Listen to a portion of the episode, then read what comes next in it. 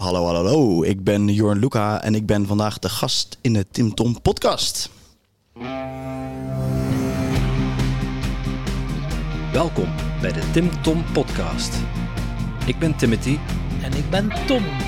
Samen zijn wij jouw GPS naar geluk en succes.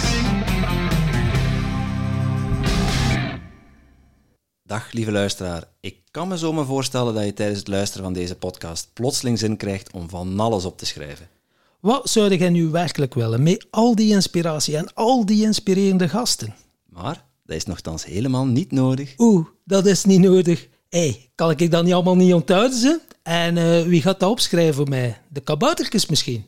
Nee, maar dat hebben wij al voor jou gedaan. Surf naar www.timtompodcast.com en daar vind je een blog boordevol tips en wijze inzichten van onze gast. En als je er dan toch bent, download dan meteen ons gratis e-book vol boekentips, luistertips en nog meer inspiratie voor jouw persoonlijke groei.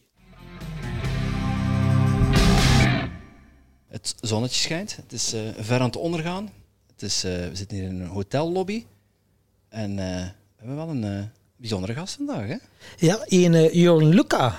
Inderdaad. En, uh, ik weet eigenlijk helemaal niks van Jorn Luca. Ik wel. Behalve de Truman Show. Die heb ik, uh, die heb ik geluisterd.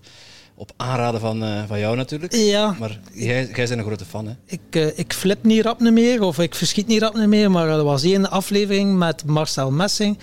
Ik, ben, ik was juist op weg naar een plantenceremonie in Nederland. Dat was drie uur rijden. De podcast duurde ongeveer drie uur. Ja, wat? Ik, ik kwam uit mijn auto, nog niets gepakt en ik was gewoon aan het stuiten. Ik zeg, what the fuck, wat is dat? ik zeg, die kerel, maat. Ik zeg, die wil ik echt wel voor de micro. Een berichtje gestuurd. En hij zei direct, ja, tuurlijk, ja, zie dat wel zitten. En hier zitten we. Dus uh, ik ben echt wel benieuwd. En uh, ja, het is ook zo iemand, uh, een gelijke stem. Hij toch met mij vooral. fuck de corona en al die regeltjes. Dus ik vind dat de max. Inderdaad, ja. we gaan juist nog moeten zien waar we vanavond gaan slapen. Maar dat zien we dan vanavond wel. Right, Jorn. Yes. Welkom bij ons in de podcast. Dankjewel, jongens. Superleuk. Ja. Ik kijk er naar uit. Ja. Leuk om een keer aan de andere kant ook weer te zitten. Gebeurt uh, tegenwoordig nou, niet zo heel vaak meer. Ik doe ook niet alles meer, maar dit vond ik heel erg leuk om te doen. En wat triggerde jou om dit dan te doen? Um, nou, sowieso vind ik. Um, het is gelijk een goede vraag, want hier had ik het van de week nog over met um, Elke Vermeer, die bij mij in de podcast zat, die uit Gent komt. En eigenlijk iedere keer als ik naar België toe reis voor een podcast, is een soort van de, de beginvraag als ik bij de mensen binnenkom is, of eigenlijk vragen zij het dan, maar ja, vraag het aan elkaar. hoe kan het toch dat de Nederlanders zich zoveel meer uitspreken tegen de coronamaatregelen dan uh, bijvoorbeeld tegen de coronamaatregelen dan tegen de Belg, dan, dan de Belgen bijvoorbeeld. En, uh, en dat is een hele interessante vraag. En wat zij altijd zeggen is ja, want er zijn best wel veel wetenschappers uit België die zich uitspreken. Alleen er zijn bijna geen platforms in België waar zij terecht kunnen met hun verhaal. En dat is eigenlijk de vraag die, uh, ja, die, die ik dan teruggesteld krijg. Van, ja, hoe kan het dan, dan toch dat jullie toch zoveel mensen hebben die dan wel die podcast maken? En, en eigenlijk was de opening waarmee ik opende de podcast met Elke was ook... Daar begon het eigenlijk in de podcast al gelijk mee. Was ook dat ik eigenlijk zei van... Nou, kom op uh, onze buren in, in België. Tijd om zelf ook wat maatschappijkritische podcast uh, te gaan maken. En, um, en dus eigenlijk om antwoord te geven op je vraag is... Weet je, jullie komen uit België en ik vind het... Ik hoop heel erg, en dat zie ik ook wel gebeuren... is dat België en Nederland meer met elkaar gaan verbinden in deze periode... En de mensen die, uh, die hun rug wat recht weten te houden, dat die elkaar over de landsgrenzen weten te vinden. Want dit is veel belangrijker dan alleen Nederland of België of welk land dan ook. Dit gaat ons wereldwijd aan. En ik hoop dat we met, met z'n allen zij aan zij gaan staan, want zo worden steeds groter en sterker. En uh, nou, en dan vind ik het belangrijk om mijn verhaal te kunnen doen, wat dat verhaal nu ook mogen zijn. Want ik bereid niks voor en volgens mij jullie ook niet per se heel erg. Nee. um, maar goed, weet je, om dan, om dan ja, zelfs, wij met elkaar te verbinden. Zelfs hotelboeken was te veel al. nee, precies, zelfs dat uh, lukt niet helemaal. Nee, mooi, ik ben ook totaal van jullie mentaliteit. Dus dat matcht helemaal lekker. En ik heb een heel goed gevoel over deze podcast, dat komt goed. Maar uh, ja, nee, dus ik, ik um, als ja, België, dan, dan hoop ik toch dat we elkaar kunnen vinden. En dat we met zo'n podcast ook, al zijn het maar een paar mensen, weet je wel, dat ze misschien mijn kanaal weten te vinden. Of misschien mijn luisteraars jullie kanaal weer weten te vinden. En dat het een beetje in elkaar overvloeit. En uh, dat je van elkaar uh, kan leren en dat je naast elkaar kan komen te staan. Dus dat, dat was een van de redenen. En jullie hebben Matthias opgenoemd. Matthias. Matthias. Ja. Matthias, Ja. ik werd net al Smet. verbeterd. Eh, Matthias Smet. En die heb ik heel, heel hoog zitten. Die heb ik ook in de podcast gehad. En daar heb ik zo'n fijn gesprek mee gehad. En vind ik echt een, een, eh, een gouden kerel, vind ik dat. Shout-out naar Matthias. 100 procent. Ja, daar heb ik echt, echt van genoten. Een hele dag daar gezeten. En eh, ja, warme gevoelens aan overgehouden. Dus dat, ehm, ja, dat was het eigenlijk. Dus dan, die combinatie heeft gemaakt dat ik gelijk zei, super, ja, een super kerel ook trouwens. 100 procent. Ja. 100 procent. Ik weet niet of je de lieve Annemans kent. Nee, Nog niet, moet Nee. ik dan zeggen. nog niet. Dat zijn vrienden van elkaar. En, Oké. eh, ook een wetenschapper, Oké, kritische wetenschapper. nice. En super lieve man. Nu al iets geleerd gewoon. Hè? Dan moet ik Ja. zo meteen eventjes opzoeken dan. Heeft hij eh, samen met Matthias en nog enkele anderen die hebben een zesdelige documentaire gemaakt. Tegenwind. Die eh, binnenkort on- ja, eh, wordt In uitgezonden. Nederland zeggen ze wind tegen. Ja, Ja. Bedankt dat je eh, vertaalde voor me. Ja, jij kan hier een beetje tussenin gaan zitten als vertaler. Hè? vandaag, Ja, ja. Eh, tof, Eh, ken ik niet. Ga ik weer wat geleerd. Ga ik even checken. Ja, ja, ja, zeker. Ehm, wie is Jorn Luca? Voor de weinige luisteraars die u misschien nog niet kennen. En voor mij. En voor jou? Ehm, wie ben ik? Ja, dat, wie ben ik dan? dan dat, is, dat is al een hele interessante vraag om te stellen eigenlijk. Hè? Want hoe omschrijf je jezelf en wie ben jij nou eigenlijk en waar, aan wat voor soort dingen omschrijf je jezelf? Dus om jezelf duidelijk te maken wie je bent. Dus dat is een goede vraag. Ja, dit is gelijk een tactiek om de vraag te ontwijken. Ja, nou, nee, het is, eh, nee maar het is, het is een interessante vraag. Want nu ga ik dus vertellen van wat ik heb gedaan de afgelopen jaren... en hoe ik op het punt ben uitgekomen waar ik nu ben. Ja. Maar dan hang ik mezelf dus eigenlijk alweer op aan de dingen die ik voorheen heb gedaan. Weet je wel, dat is best wel ego om dat op die manier te omschrijven. Maar ik ga het wel gewoon doen voor jullie. Ehm, ik heb ehm, jarenlang ondernemingen gehad in de dance scene. Dus ik had een nachtclub, ik had een eh, evenementenbureau waar we festivals en feesten mee deden. Ik DJ'de trouwens ook. En ehm, we hadden nog een artist agency waar we de boeking en management deden van een hoop eh, verschillende artiesten, vooral in techno scene. En ehm, dat ging eigenlijk allemaal erg goed. We groeiden elk jaar. Ehm, ik eh, heb dat opgebouwd eh, toen ik begon. Nee, aan het einde van mijn studie. Ik ben ook gekapt met mijn studie toen. Ik ben nooit een eh, onwijze bankzitter geweest, zeg maar. Ik kon me niet heel erg conformeren aan alles wat me door mijn strot werd geduwd tijdens mijn opleidingen. Dus daar had ik het rebelse al eigenlijk al vanaf de middelbare school al wel. Nooit echt binnen de schoolsystemen gepast. Ja, uiteindelijk die, die ondernemingen gaan oprichten. En ehm, dat ging als gezegd erg goed. Tot maart 2020 waar onze lieftallige wereldwijde overheden besloten om, eh, om een stokje te steken voor de ondernemerschap. Dus sindsdien eh, gesloten geweest. In maart 2020 zijn we dichtgegaan. Ik zat in Zuid-Afrika in januari. En ehm, ik ehm, was met mijn partner, dat is op zich wel een grappig verhaal om te vertellen. Ik was met mijn partner aan het bellen en hij zei... we moeten onze festivals gaan verzekeren voor pandemieën. Want er is iets ergens in China aan de hand en eh, dit en dat. En ik zei, gozer, eh, laat die Chinezen lekker gek doen. Dat gaat, wij, wij nuchtere Nederlanders, wij nuchtere, nuchtere Europeanen... wij gaan hier niet mee in die heisa. Hij zei, oké, oké, prima, prima. Het kostte weet ik hoeveel duizend euro per evenement. Dus het valt mee, maar... eh, en, en even later, eh, twee dagen later, zo belde hij me weer. Hij zei, gozer, ik kan niet tukken ervan, man. Ik, we moeten dit doen. Ik zei, nou, weet je, prima, we hadden best goede verstandshouding. Eh, als dit je geruststelt, doe het maar gewoon.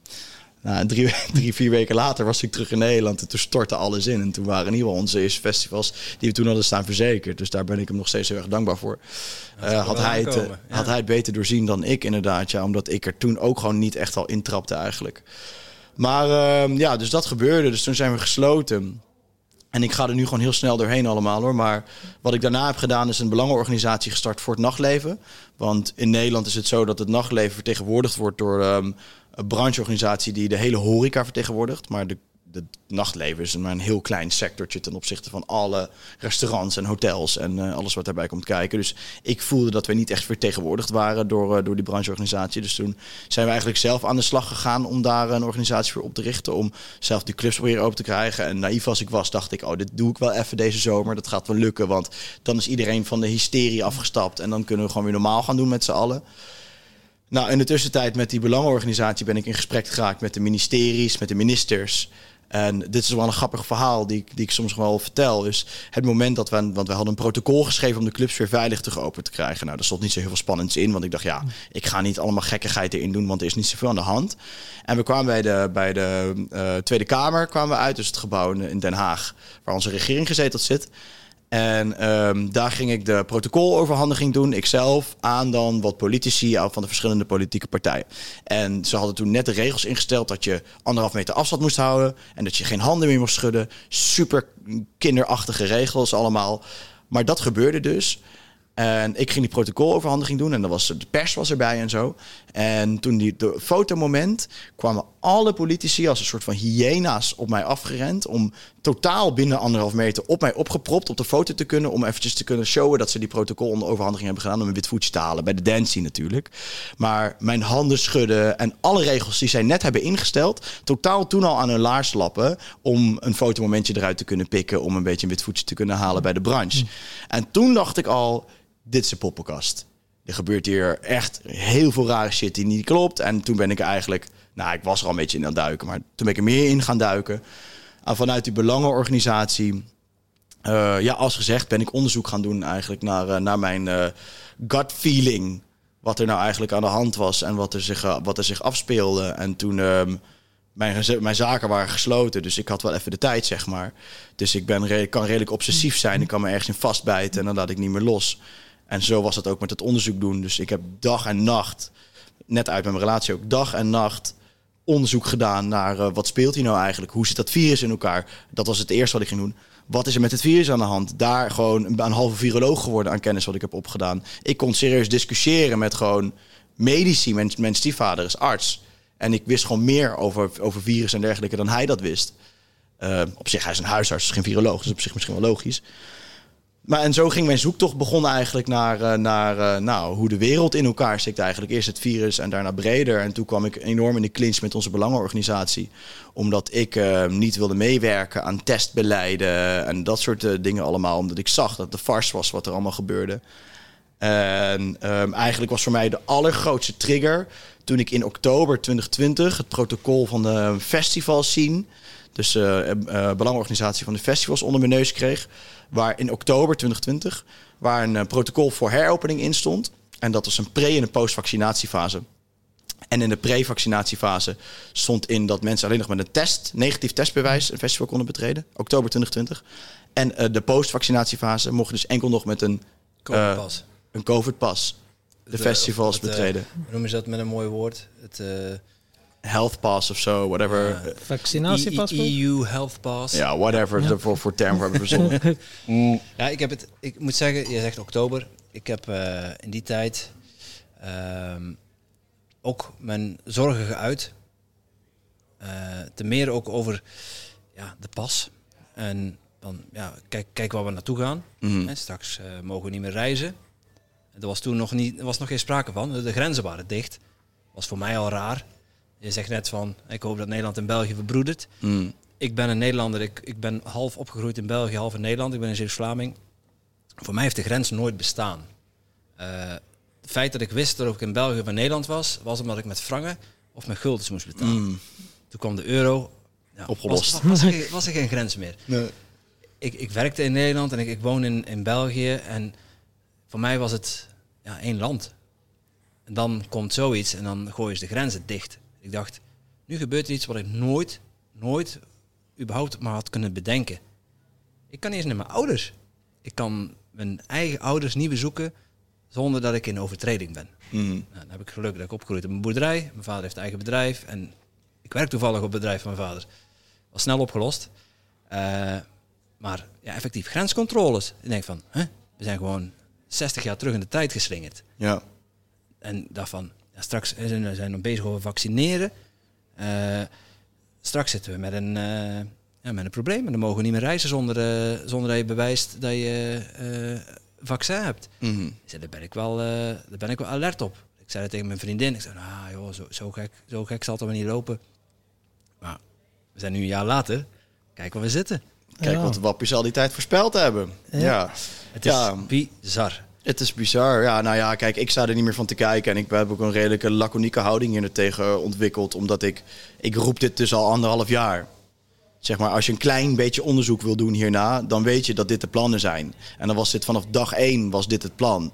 Dus ja, dit is ook wat ik tegen mijn partners zei in de, in de dance scene in, in, en, in de, uh, en in de belangenorganisatie ook. Dit is het plan. Wat wij aan het doen zijn met onze scene, is ons voor het karretje laten spannen van de overheden die dit plan willen uitrollen. Ja, maar het is tegen Dovermans, met Dovermans oren praten, want ze willen het niet horen. Omdat logischerwijs, dan moet je eraan toegeven, en dit is wat je iedere keer ziet, is dat je tegen de cognitieve dissonantie aantrapt. Want dan betekent, als je dit had toegeven, dat de overheid niet het beste met je voor heeft. Dus daar wil je dan niet aan. En dat betekent dan ook dat vervolgens jouw business gebruikt wordt daarvoor. En dat je dus je business eigenlijk niet meer op een fatsoenlijke manier kan openen. En wil je dat wel, moet dat gebeuren door opstand. Iets wat je liever niet wil doen.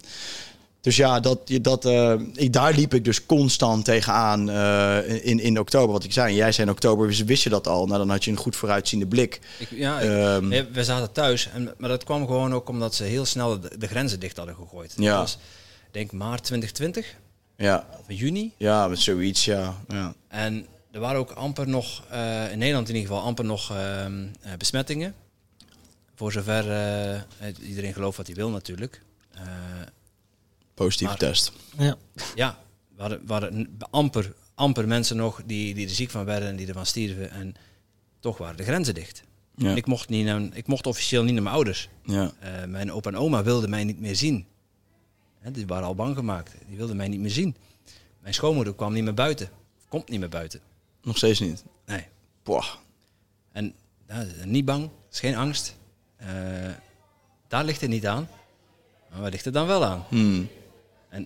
Ja, ik denk uh, een belangrijke rol. En we hebben, we hebben uh, onlangs een, een, hele podcast opgenomen over corona. Hmm. Met uh, interessante kerel. Wel even zijn naam kwijt. Um, is mij ook even ontgaan.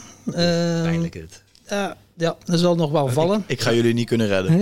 en we gaan je de naam ook doorgeven. Want Heel goed. Daar ga, je, daar ga je zeker leuke gesprekken mee voeren. Ja, is uh, iemand die uh, in Afghanistan heeft gezeten, Hmm. dus het land heeft gediend. En dan in 2018 was die uh, politicus, voorzitter. En hij stuurde, ja, hij, zette, hij postte elke week op Facebook een bericht. Arazola de... Ja, Steven de Arazola, Arazola de NATO. Oké, okay, is geen makkelijke naam. Dus ja. jullie wel vergeven dat jullie ja. niet zo 1, 2, 3 opkwam. Oké. Okay. En uh, ja, die post elke keer. En dan kreeg hij eerst vriendelijke berichtjes van uh, politicus. Van Steven, uh, dat past niet binnen ons beleid. Wij, wij, wij, zijn hier aan de macht. Dat past niet binnen ons beleid. Maar hij bleef doen. Dan, bleef, dan waren die, free, hey, die, hey, die posts hey, of die berichtjes onvriendelijk. Ja. En dan heeft hij de eer aan zichzelf gehouden. En vorige maand gezegd, oké, okay, ik stop ermee met de politiek. En nu is hij aan het kijken voor een eigen politieke partij op te richten. Mm. Een beweging. Ja. Interessant. Ja, samen ook wel, heeft ook wel contact met Matthias de Smet en zo, lieve Annemans. Dus, Leuk. Ja, ja tof, is wel, kerel. Dus nog een naam die, uh, die Heel graag top. Ik moet een lijstje gaan bijhouden Ja. op deze manier. Ja.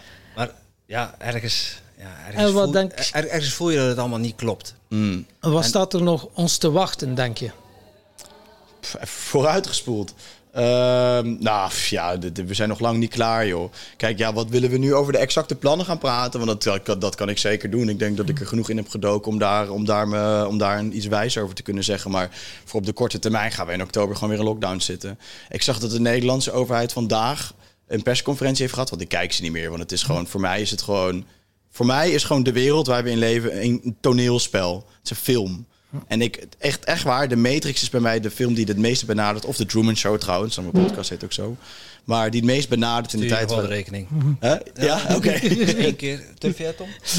Ehm, ik, ik zal het niet meer doen. keer. Nee, een grapje. Ehm, maar eh, ja, de Matrix is bij mij degene die het meest benadert toch wel. Omdat het echt gewoon... Het is gewoon een film. En je kan er uitstappen als je wil. Of je kan erin blijven als je wil. En ik ben er uitgestapt. Dus ik kijk er niet meer naar. Omdat het me echt gewoon geen reet meer interesseert. Wat ze allemaal nou weer verzinnen. Want ik weet wat op termijn de plannen gaan zijn. Maar wat ze dus hebben gedaan... Ik zag de krantenkoppen alweer heel sneaky. De anderhalf meter regel gaat vanaf oktober of zo worden afgeschaft. Oh, nou, dat is interessant. Fijn, toch?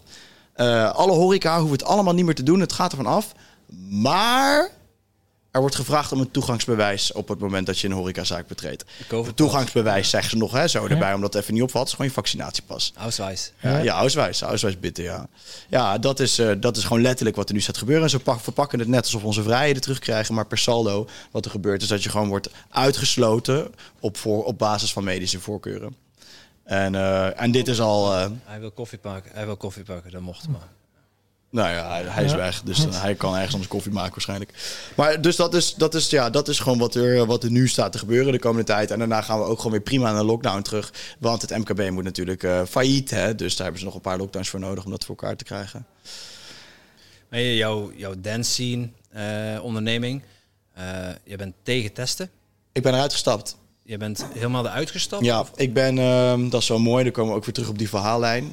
Eh, ik ben, toen ik merkte al bij de belangenorganisatie hoe moeilijk het ging worden en ik eigenlijk de enige was die er zo in stond, dacht ik van, dit ga ik niet langer volhouden. Ik wil meer doen, ik wil meer voor de maatschappij doen. Toen ben ik interviews gaan afnemen voor Café Weltsmerts. Een eh, best wel groot ehm, eh, kanaal hier in Nederland, wat veel wetenschappers en zo aan het woord laat. Heb ik daar ook gedaan. Toen verdiepte ik me nog heel erg in de wetenschapper achter en zo. Science. Ik doe tussen aanhalingstekens voor de mensen die zitten te luisteren. Ehm, en wat ik... Ja, toen merkte ik gewoon van dit, dit ga ik niet meer. Ik ga niks meer in die dance scene kunnen redden. En op een gegeven moment eigenlijk, want ik begon me steeds meer uit te laten op mijn social media kanalen. En op een gegeven moment hebben mijn partners bij, elkaar geroepen van, mijn- van mijn bedrijf. En die hebben gezegd, luister, eh, want er was een tweet, eh, was viral gegaan. Die hebben gezegd, luister, je moet je toon gaan dimmen op social media, want dit schaadt het bedrijf. Toen heb ik gezegd, jullie zijn echt helemaal fucking knettergek. Want dan ken je mij nog niet, weet je wel. Eh, ik ga nergens voor indimmen. En dat heb ik toen eh, natuurlijk ook niet gedaan. Dus toen heb ik er eh, nog een week over nagedacht. Een beetje olie op het vuur gooien, was het idee. Precies, ja. Ah, nog een week over nagedacht. En toen heb ik ze gewoon opgebeld. Ik heb gezegd, jongens, ik stap eruit. En het maakt me eigenlijk niet zoveel uit hoe weinig geld ik hiervoor krijg. Maar ik wil er nu uit. Want alles in mijn lichaam schreeuwt dat ik hier nu uit moet. En ik ben altijd intuïtief geweest. Ik heb alles gedaan op intuïtie. eh, zonder erbij na te denken, echt. En ook zo ook dit besluit. Want ik, alles schreeuwde in mij. Je moet hier nu uit. Dit kan, dit kan niet meer. Dit voelt niet lekker. En dat heb ik toen gedaan. Voor een fractie voor het geld wat ik eigenlijk voor had kunnen krijgen. Maar dat is me 100% waard geweest om het te doen. Ja, aan de andere kant was het ook een onzekere toekomst, want de dance scene is nog niet eh, direct opgestart, denk ik. Ehm, nee, maar ik weet wel dat we destijds met de steunpakketten die wij kregen eh, goed uit de voeten kun- konden. Dus eh, ik had het nog wel vol kunnen houden. Maar ehm, nou ja, helemaal mee eens. Het is, dit gaat, de clubs gaan denk ik nooit meer open. En dan eh, kwam het idee voor eh, jouw podcast, de Truman Show. Ja, die had ik eigenlijk ontwikkeld toen ik met, eh, bij Café Weltsmers bezig was. Omdat al die alternatieve kanalen zijn vaak opgezet vanuit mega liefde voor zeg maar, alles wat niet in de mainstream komt. En ehm, nou, dat zijn dan, want Weltsmers is een oud kanaal, bestaat al best wel wat jaren, dus ook voor corona. Dus dat waren mensen die gewoon wat warsig waren van de maatschappij en zo. En ik kwam daar en ze hebben zoveel weten neer te zetten. Maar ik zag hoe dat allemaal kwam. En ik kwam natuurlijk uit de snelle dance scene. En ik zag hoe het daar ging. En super veel respect wat ze hebben gedaan. Maar ik dacht gewoon, ja, ik ga dit gewoon beter kunnen en niet daar. En op mijn eigen manier. Ehm, en dat eh, heb ik toen getracht te doen eigenlijk. Volgens mij ben ik eind december begonnen met mijn eerste aflevering. En dat was eh, met eh, Kai Gorgels, dus een van de bekendste Nederlandse presentatoren. En ehm, dat was een startschot. En toen heb ik gewoon, ja, dat is zo snel gegaan toen. Want toen mijn social media kanalen groeiden wat. En, en op YouTube kwam- ging ik gewoon binnen no time richting, richting 3, 4, 5 k volgers. En ehm, toen heb ik nog wat vast kunnen houden met grote bekende namen in, als, als in het begin in de podcast. Ja, en sindsdien is het gewoon eh, super, super, super hard gegaan. En eh, jouw podcast draait voor de mensen die het eh, nog niet weten, alles ja, wat dan niet in de mainstream media komt, de mensen die eigenlijk worden gebannen uit de mainstream media, die haal jij voor de micro. Ja, ook, ook mensen die wel degelijk ook in de mainstream media aan het woord komen. Zo, dus ook, zoals ik net die presentator bijvoorbeeld. Eh, zo zijn er nog wel een aantal geweest. Het is een mix eigenlijk tussen... ja, ik, ik voelde gewoon in het begin heel sterk. Het is wel geboren uit een soort van activistische gedachtegang... waarin ik dacht van... ik wil gewoon dat mensen zien dat er een andere kant is... Die, die niet belicht wordt. En dan met name, ik begon, het begon met corona, want daar begon mijn zoektocht ook. En ik heb het de Truman Show genoemd, omdat het ja, voor mij eh, een, een zoektocht was naar hoe de wereld echt in elkaar steekt. En in die film vind ik het zo- zo'n geniale film. Mensen die hem niet hebben gekeken, alsjeblieft kijken met Jim Carrey. Ja, ja. Als je zeker nu in de tijd... Truman we- Show. De Truman Show. Ja, dat is een fantastische film. een fantastische film. Zeker als je nu bekijkt. Als je nu met de ogen, als je nu de wereld een beetje ziet zoals die is. En je gaat dan die film kijken. Ja, hij, die jongen die groeit op in een film met allemaal acteurs om zich Het heen. is wel een triest einde, vind ik. Ja, maar dit is precies met wat je- ons als je- gebeurt. Als je, als je ziet wat, wat, met, wat... Tenminste, het is dus een fantastische acteur overigens. Hè? Dat, dat we Jim Carrey. eh, big shout-out, want het is een fantastische acteur. Mm. Hij zet het zo mooi neer. En als je ziet wat het met hem doet op het einde van die film... als je erachter komt dat hij zo in het ootje genomen is. Maar dat is waarom ik het... en, en da- daar zijn we, daar zijn we allen op aan het wachten, toch? Nee, maar, maar dat, dat, moment. Op, Maar dat is zo, maar en- dit, heb, dit maken we allemaal mee. Ja. Dit heb ik ook meegemaakt toen ik erachter kwam dat corona een farce is en een leugen. Toen ik daarachter ging, toen ik daarachter kwam, toen viel mijn hele wereldbeeld in elkaar. Want dat betekent dat alles wat jou geleerd is, in principe de principes daarvan niet waar zijn. En dan moet je alles opnieuw gaan uitvinden. En toen ik daarachter kwam, toen ik dat besefte en dat toeliet... dat we voor de gek zijn gehouden door onze overheden notabene... toen heb ik gewoon twee, drie weken lang opgekruld jankend op de bank gelegen. Mega trauma gewoon. Omdat ik dacht, wat gebeurt hier allemaal? En ik voelde me precies zoals Jim Carrey in die film... toen hij met zijn zeilboot, paf, in de zijkant van, van, ehm, van de set... zo, ja, ja. van het decor eh, vaarde, voer... En, ehm, en er dus achter kwam dat alles wat hem. En het ging stapsgewijs, het ging gefaseerd. Naar de achterkomen van: hé, hey, dit klopt niet. Oh, maar hè, dat klopt ook niet. Even maar dat is raar. Even, even testen, even proberen. Precies. Even prikken. Ja. En dan, en, dan, eh, en dan uiteindelijk die boot pakken om te denken: fuck dit, ik ben weg. En dan baf. En dan, dan hit hij. En dat, dat, dat gevoel van wakker worden, zoals ik het noem, of zoals het genoemd wordt, is, dat is traumatisch. En dat is zo exemplarisch. Die film is zo exemplarisch voor wat er nu gebeurt. Nou, het is natuurlijk met Hollywood altijd zo, maar ehm, ja, dat, ik, dat, dat, dat is geniaal. Dat vind ik geniaal. En, en, en dat is ook eigenlijk wat ik tracht te doen met die podcastserie. Is eigenlijk mijn zoektocht naar die waarheid. Dat ontwakenen in steeds een laagje dieper kunnen gaan. En niet per se alles wat er gezegd wordt als waarheid aannemen. Maar wel dat een podium bieden. Zodat je zelf kunt nadenken of je het iets vindt of niet. Jij haalde net Marcel Messing aan. Hij heeft een theorie over de Anunnaki. Dat wij afstammen van de Anunnaki.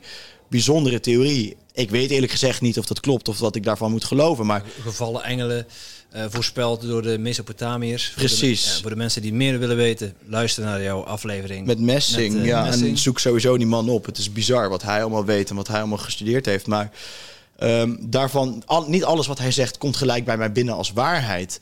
Maar dat voelt later dan, wat jij net ook zei, begint dat een plekje te krijgen. En dan begint dat met hoe meer je onderzoek begint te doen, begin je steeds meer te denken: oh, maar wat hij toen zei, dat klopt misschien wel. Of wat dit wat iemand toen zei, of wat maakt niet uit wat, weet je. Dan, komt, dan valt dat misschien later op zijn plek. En door al die verschillende theorieën aan te horen over hoe de wereld in elkaar steekt... en al die slimme mensen aan het woord te laten... leer ik zelf van elke podcast. En die, dat was de ideologie van de Truman Show... om mensen mee te nemen in mijn zoektocht naar hoe de wereld in elkaar steekt. Mijn zoektocht naar wat iets van waarheid is, zeg maar. En eh, geïnspireerd op de film, maar... Ja, dat was eigenlijk vanaf dag één mijn, eh, mijn, eh, mijn missie met die, eh, met die podcast. Waarheid, het is een, het is een begrip. Ja. Wat betekent waarheid voor jou? Ja, goede vraag. Dat, daarom zei ik hem net al een beetje met een andere toon. Omdat waarheid is natuurlijk iets moeilijks. Waarheid is ook perceptie. Waarheid is ook wat voor jou, voor jullie is, kan iets heel anders als waarheid ervaren worden dan wat ik iets zie. Het is ook wat, wat, wat, wij, wat er bij ons binnenkomt op een bepaald moment. Dus dat is ook heel lastig. Dus ik vind waarheid vind ik ook een moeilijk.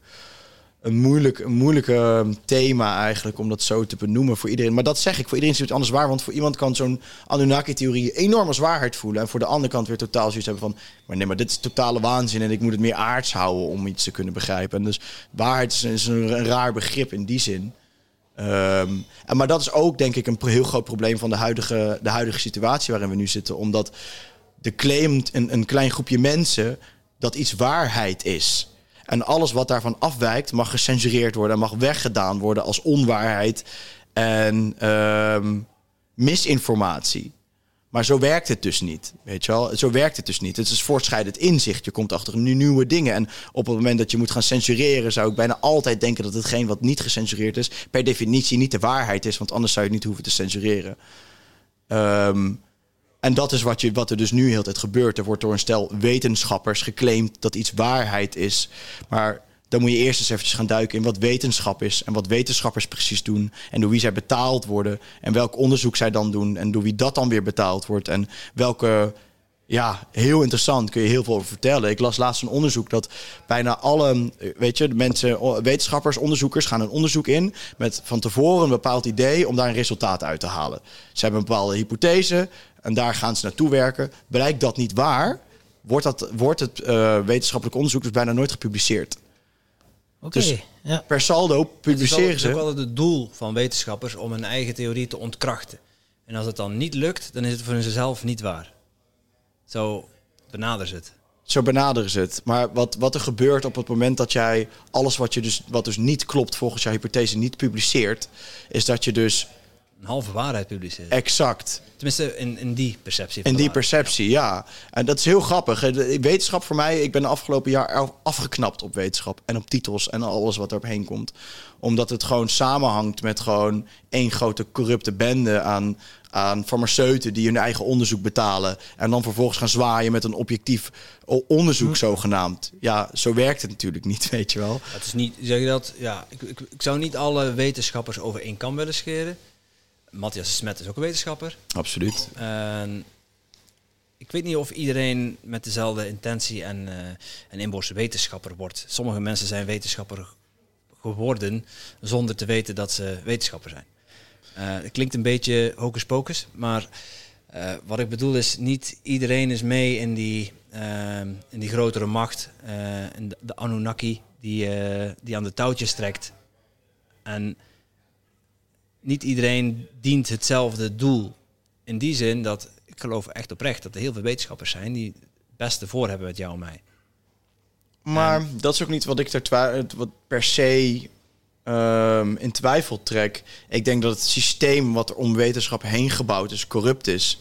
En daarmee maakt het het grotendeel van de wetenschappers misschien onbedoeld, waarschijnlijk onbedoeld, ook corrupt. En los daarvan, hè, want ik heb, ik heb ook wel eens discussies gehad met wetenschappers aan de andere kant van het spectrum. Niet dat die in de podcast durven te komen, maar daar heb ik dan ook wel eens vooraan, voornamelijk Twitter-discussies mee. En die probeer je dan te debunken op bepaalde manieren. Maar hun uitgangspositie is dus dat alles wat je op de basisschool, middelbare school en universiteit hebt geleerd, klopt. Mijn uitgangspositie is, is dat je niet weet wat klopt. En als je niet gaat onderzoeken wat je op de basisschool hebt geleerd, middelbare school en universiteit, weet je niet of het klopt of niet. En dat is een uitgangspositie die ik denk die iedereen het beste zou kunnen gaan gebruiken. Of in ieder geval als je echt verder wil komen. Maar de wetenschappers die tien jaar studie erop hebben zitten, willen dat niet meer in twijfel trekken. Want hun bestaansrecht is opgebouwd aan de studies die ze hebben afgerond. Dus op het moment dat je gaat zeggen, jouw studies zijn misschien waardeloos, zou je ze mis in twijfel moeten trekken. Gaan ze dat natuurlijk niet doen. Dan pakt dus op identiteitsniveau, want gaan ze die identiteit vast. Ego komt daarbij Ja, en dan ja. ga je tegenstribbelen. En dat is natuurlijk wat er gebeurt met de mensen die nu wat dieper willen duiken. Als een Marcel Messing, die nu ook weer afgeschilderd wordt als antisemiet. Ehm, wat de go-to-kaart is om iedereen af te schilderen die een beetje tegen wat dan ook is. Terwijl die Joodse vrienden heeft. Hè? Terwijl die duidelijk Joodse vrienden heeft, je had goed geluisterd. Ehm, en ehm, ja, dus, dus dan, dan zie je dus dat zij gedebunked moeten worden met man en macht. Omdat dat soort mensen dus aan het bestaansrecht komen van wat er nu wetenschappers genoemd wordt. Maar, en dat is ook de hele kaart die altijd gespeeld wordt. Hè? Trust science, al die Amerikanen. Trust science. Geloof in de, ik geloof in de wetenschap. Welke wetenschap Ja, dan? de die, de, die de evolutietheorie eh, onderschrijft. Nou, daar geloof ik geen reet van. Jij zegt dat, maar ik, ik ben dan ook wel weer een beetje kritisch. Eh, want je hebt je ook helemaal in het virus gebeten. Je hebt gekeken wat het is, Ja, wat het doet. Je bent een halve viroloog geworden. ja. Dat is ook wetenschap. Gewoon willen weten wat er aan de hand is en dat dan onderzoeken. Ja, alleen ik word niet serieus genomen omdat ik geen titel heb. Even los van de titel, hè? Nee, maar, dat, maar snap je dat? ik? Ik ben het helemaal met jou eens. Iemand die nu ervoor kiest om zich superveel te verdiepen in een Ik heb ook onderwerp. geen titel. Ik ben geen wetenschapper. Hè? In die zin van, ik heb geen universitaire diploma. Ja. Universiteit, ja. Maar jij kan net zoveel weten van een bepaald onderwerp als iemand die er heel erg voor, voor geleerd heeft. Misschien Misschien nog wel wel meer, omdat je niet biased in een bepaald onderwerp bent gedoken van tevoren. En je hebt echt allemaal verschillende bronnen kunnen lezen om tot een bepaalde conclusie te komen. En nu zeg je iets heel belangrijks. Verschillende bronnen bekijken om tot je eigen conclusie te komen. Mm. En voor mij is dat dan de waarheid. In die zin doen mensen nog steeds de moeite om dan ook in die verschillende bronnen te gaan duiken. En ik, eh, ik heb een warm hart voor de wetenschap, maar in de, de leuke kant van de wetenschap. Ik vind eh, astronomie bijvoorbeeld heel leuk. Eh, maar ik wil er ook alles over weten. Ik weet ook hoe een virus in elkaar zit. Ik weet hoe het werkt en hoe het zeg maar, samengesteld is. Heel veel mensen weten niet eens wat het verschil is tussen een virus en een bacterie. Mhm. Maar ze zijn er wel bang van. Mhm. En dan vraag ik me af, waar komt dan die angst vandaan? Ja, nou, dat is een goede vraag. En ik denk dat dat weer. En ik denk, daar kom je eigenlijk bij de echte essentie uit van deze crisis, als je het zo mag noemen. Ehm, is de zwakte van ons als mens. Daar zit het hem in. Wij ehm, zijn vatbaar voor manipulatie, klaarblijkelijk. En dat is ook misschien niet iets wat ze ons kunnen kwalijk nemen. Want ik ben ervan overtuigd dat we in zo'n diepe slaap gesust zijn. En dat we niet beter weten. Ehm, en dat al die mechanismen en krachten om ons heen ook deze, ons deze kant op hebben geduwd. In slaap hebben gehouden, ons afhankelijk hebben gemaakt van de staat. Afhankelijk hebben gemaakt van. Weet je, we zijn altijd afhankelijk geweest van, van alles en nog wat. We hebben ons, ons lot in handen gelegd van geloof. Ons lot in handen gelegd van de staat. En allemaal maar verder om maar geen eigen verantwoordelijkheid over ons eigen leven te hoeven nemen. En daar kom je dan bij, denk ik, dat we nu inmiddels uitkomen bij een soort van endgame fase. Waarin we volgens mij nog nooit zo zwak zijn geweest. De man is de man niet meer. De vrouw is de vrouw niet meer. We worden opgezet tegen elkaar. We moeten, een echte man mag geen echte man meer zijn. We mogen geen vlees meer eten. Um, met onze hormonen worden geknoeid. Al het voedsel in de supermarkt is troep per definitie wat we eten. Dus we, we, we zijn Weet je wel? En dan heb je al die hokjes, die LHBTQ-community, weet je wel? Alle, alle hokjes waar we ingeduwd worden. Uh, gender is allemaal geen punt meer opeens. Al die dingen waar, waar, eh, waar een klassiek gezin, een sterk gezin, mag ook niet meer. Alles wordt weggerukt, alle stabiliteit wordt uit ons gehaald. En we zijn gemanipuleerde wezens geworden die makkelijk angstig te krijgen zijn. Ja, en dan aan de andere kant is wat je nu weer zegt, ook weer vrijvechten. Want ja, iedereen die nu zichzelf wil zijn, mag zichzelf zijn. In ieder geval in Nederland. In heel veel plekken op de wereld waar je, waar je zelf niet meer kan of mag zijn. Uh, en waar je dus, en dat noemen ze uh, conventioneel, waar je vanuit een bepaalde filosofie, een bepaalde gedachtegang, in een bepaald hokje geduwd wordt of een bepaalde gedachtegang geduwd wordt. De man staat boven de vrouw. Uh, en als de vrouw niet luistert, moet je er een keer op slaan. Maar, je, ik, ik, je hebt, ik vind niet dat je gelijk hebt, want je, nee. mag, hier niet, je mag hier niet alles zijn nee. wat je wil. Je mag geen blanke man meer zijn. Is dat zo? Ja. Ik heb er nog geen last van gehad. Nee, maar ja. dat is oké okay dat je geen last van hebt gehad. Maar je mag de blanke man niet meer zijn. Pay gaps worden met wetten bij elkaar gebracht. Ga eens nou, waarom is dat? Een pay gap. Een pay gap kan op een hele natuurlijke wijze ontstaan. Een vrouw is anders dan een man. Een vrouw wil geen, niet dezelfde ba baan doen als een man. Een vrouw hm. wil niet even hard werken op bepaalde vlakken als een man. Dat kan. Dat kan gewoon gebeuren, maar dat mag allemaal niet meer. Dat gaan we geen rekening meer mee houden. En hetzelfde geldt voor de hokjes, voor de voor voor. Uh, weet je dat er wordt nu gewoon serieus voorgesteld, ook in Nederland, dat kinderen mogen kiezen welk geslacht zij zijn op een bepaalde leeftijd. Dit is een agenda. Dit is een bepaalde agenda die doorgeduwd wordt om. En, en, en ik ga ook vertellen welke agenda dat het is. Want de agenda waar wij heen gaan met de hele Great Reset is één grote communistische agenda. En wat gebeurt er altijd in communisme? Is de identiteit van mensen weghalen. Dus als jij geen man meer bent, sta je niet in jouw kracht, sta je niet dicht bij jouw eigen identiteit. En dan ben je manipuleerbaar, ben je hetzelfde als iedereen. En halleluja, communisme. Dat is wat er gebeurt. En eigenlijk de, de hele Agenda 2030, de hele Great Reset, de hele plannen exact waar we nu in zitten, is een soort van ultieme wereldwijde megacommunistische staat. En hoe handig is het dan dat je allemaal manipuleerbare, slappe wezens hebt, die je gewoon kan duwen in de richting waar je wil. En die ook nog eens onderling elke dag lopen te ruzie en te vechten. Want dat is natuurlijk wat er gebeurt. Hè? Um, constant mensen voor de maatregelen, tegen de maatregelen. Mensen hiervoor, daarvoor tegen. Weet je wel, het is alles in iedereen ja, zijn lijn. noemen ze dat. Ja. Precies, die polarisatie. Vroeger was de vluchtelingen en dat, en nu zijn het de gevaccineerden, niet-gevaccineerden. Ja. Het, is, uh, het gewoon niet op eigenlijk. En, uh, binnen vier jaar helemaal omgeslagen, ja. En uh, hoe komen we hieruit? Tja, dat is een hele goede vraag. Maar het, is, het ligt eigenlijk ook weer in, in de lijn met... Uh, de, de oorzaak van waar we nu hier zitten. Want afgezien van dat ik denk dat er bepaalde elitaire groepjes zijn en grote bedrijven zijn die baat hebben bij dat dit nu allemaal gebeurt en een bepaalde richting op willen, is ten grondslag ligt van dit alles toch wel, denk ik, dat wij als mens uh, nog maar een fractie zijn van wat wij ooit waren. En in ieder geval een fractie zijn van de potentie die wij in ons hebben. En dat is ook de, de slag die ik een beetje op mijn eigen socials nu probeer te maken. Is wat ik net ook een beetje zei, is hoe ik leef op intuïtie. Is eigenlijk wat ik hoop dat steeds meer mensen gaan doen. De kracht gaan vinden in zichzelf. Om te vertrouwen op zichzelf. Dat het goed komt. Dat je de besluiten kunt nemen. Want wat er nu gebeurt is zoveel mensen die mij ook berichten sturen. Die bang zijn. Wat als ik me straks moet laten verplichten laten vaccineren door mijn werkgever? Wat als mijn werkgever dit doet? Wat als mijn ex dit doet? Of wat als, weet je, wat als, wat als, wat als. Constant in angst. En het is nou de, de, de kunst om onszelf krachtig genoeg te voelen om dat om te buigen naar vertrouwen. Om te denken, als mijn werkgever het in zijn hoofd haalt om aan mij te vragen dat ik me moet laten vaccineren om aan mijn werk te komen. Dan steek ik mijn middelvinger naar hem op en zeg ik, weet je wat jij kan krijgen? De tering. En ik draai me uh, om en ik loop weg en ik hoef nooit meer iets met hem te maken te hebben. En ik ga door naar wat ik mijn volgende ding. Ik spreek mijn waarheid, ik spreek me uit waarvoor ik sta. Ik sta achter mijn principes. En dan komt 100% jouw pad op wat jij nodig hebt op dat moment als je gaat leven vanuit vertrouwen en vanuit intuïtie. En dat is het spirituele haakje, wat we denk ik compleet verloren zijn door de afgelopen jaren heen. Het atheïsme heeft daar aardig voor gezorgd natuurlijk. Ook geloven hebben daarvoor gezorgd om ons daarvan weg te houden. Maar Geloven, je bedoelt religies? religies, zeker, ja. Dus ik denk op het moment dat, dat we het voor elkaar kunnen krijgen om ons te versterken als maatschappij, sterker in ons, in ons veld, dus beter in ons veld te zitten, sterker in onze schoenen te staan, dan krijg je dus automatisch een positief effect mee, waarin mensen dus vanuit intuïtie gaan leven en dus zich niet meer gaan laten beïnvloeden door overheden, werkgevers of wat dan ook. Maar het is lastig, want ik merk het ook enorm, is dat als ik dan zeg van ga vanuit vertrouwen leven, dan krijg ik gelijk terug om mijn oren, dat is voor jou makkelijk. Ja, makkelijk gezegd, Johan. Makkelijk gezegd, ja, je, kijk, je bent al uit het systeem, eh, basically. Ja, maar hoe ben ik daar terecht gekomen, weet je wel? Ja, maar jij hebt geen kinderen. En dat is, die spiegel zal ik altijd willen blijven voorhouden. Want dat is natuurlijk precies die reactie is wat ik bedoel. Met als ik ga zeggen, ga leven vanuit vertrouwen. Want je krijgt een ja maar.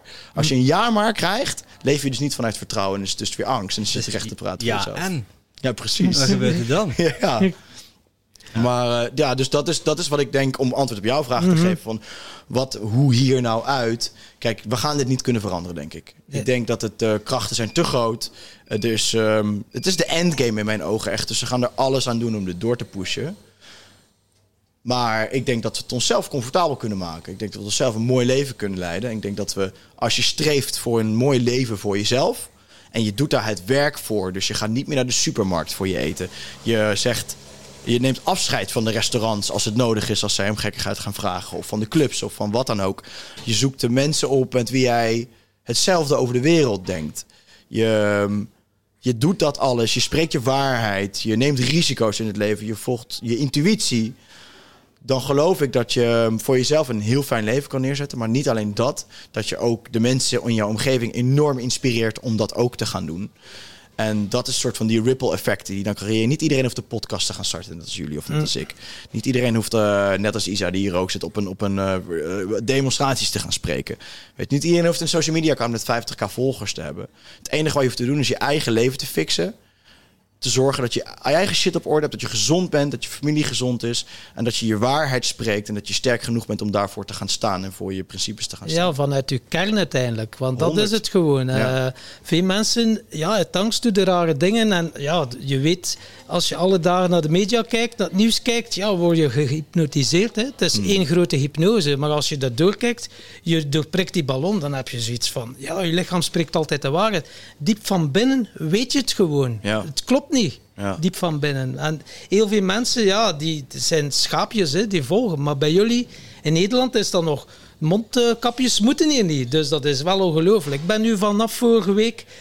eh, heb ik ook zo van nu is het ook burgerlijke on- ongehoorzaamheid. Nu ga ik ook naar de winkel zonder mondkapje. In België. Ja, in België. En dan zeggen ze: hey, meneer, uw mondkapje. Dat is een uitdaging hoor. trouwens. Ja, meneer, eh, uw mondkapje. Ik zeg, ja, ja, ja, met veel plezier. Maar ik zeg, mag niet voor mijn gezondheid.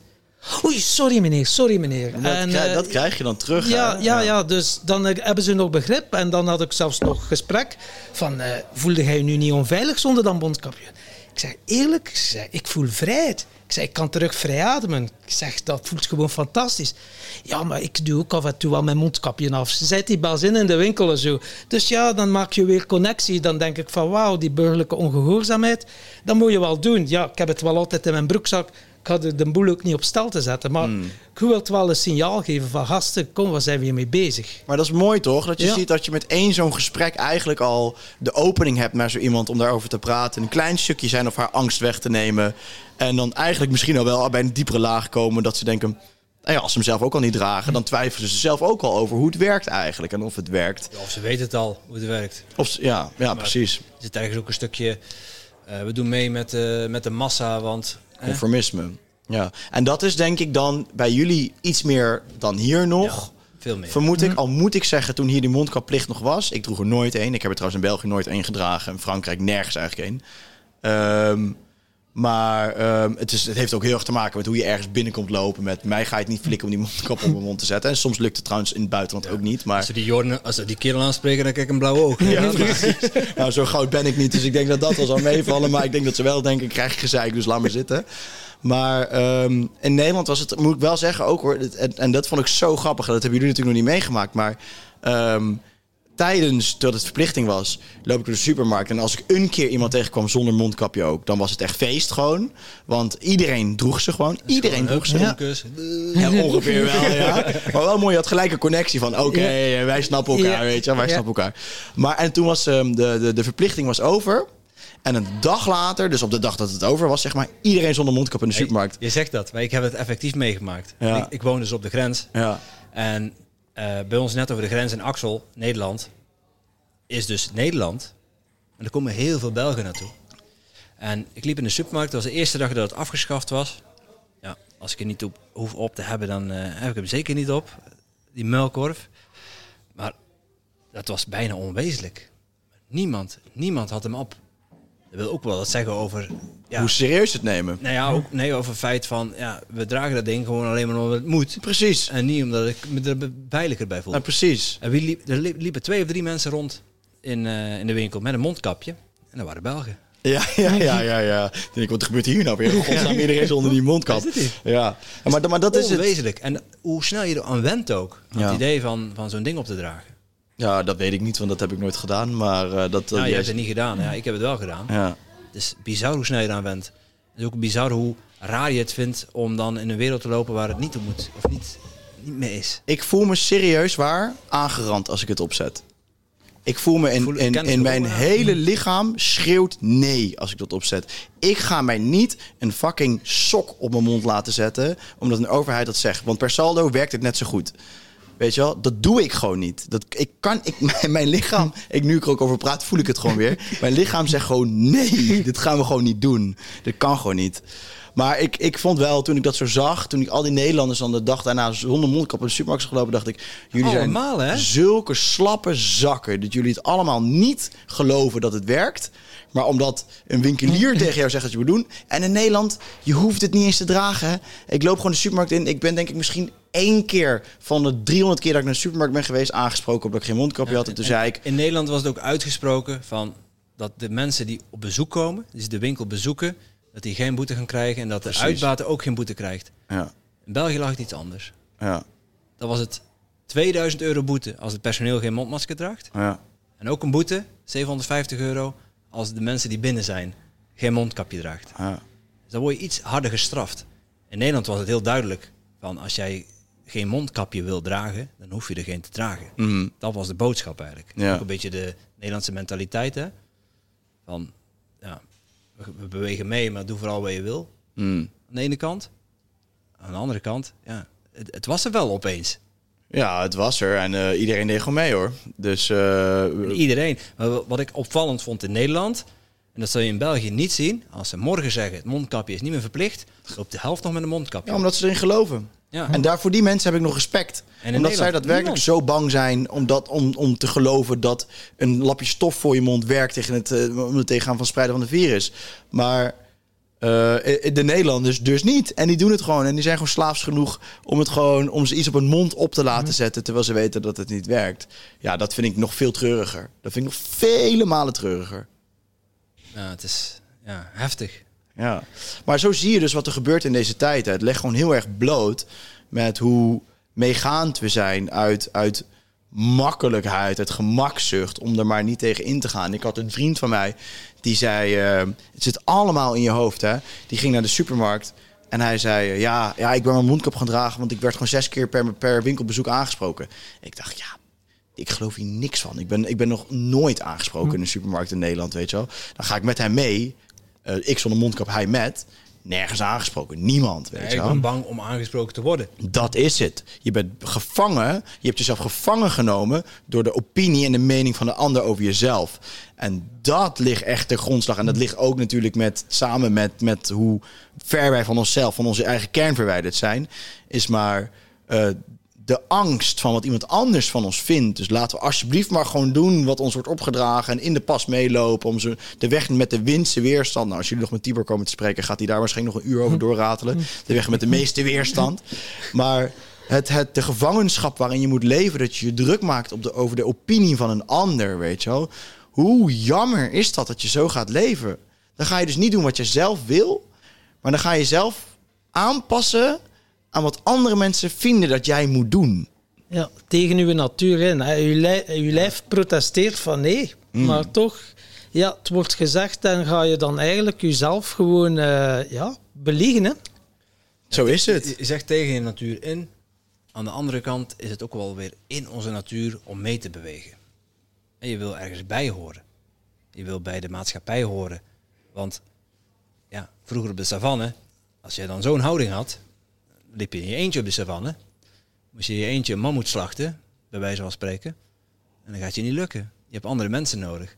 En om andere mensen, als je andere mensen nodig hebt en een samenwerking moet zoeken, ja, dan- dan, dan heb je andere mensen nodig. En dan ga je conformeren aan andere mensen hun ideeën en wensen.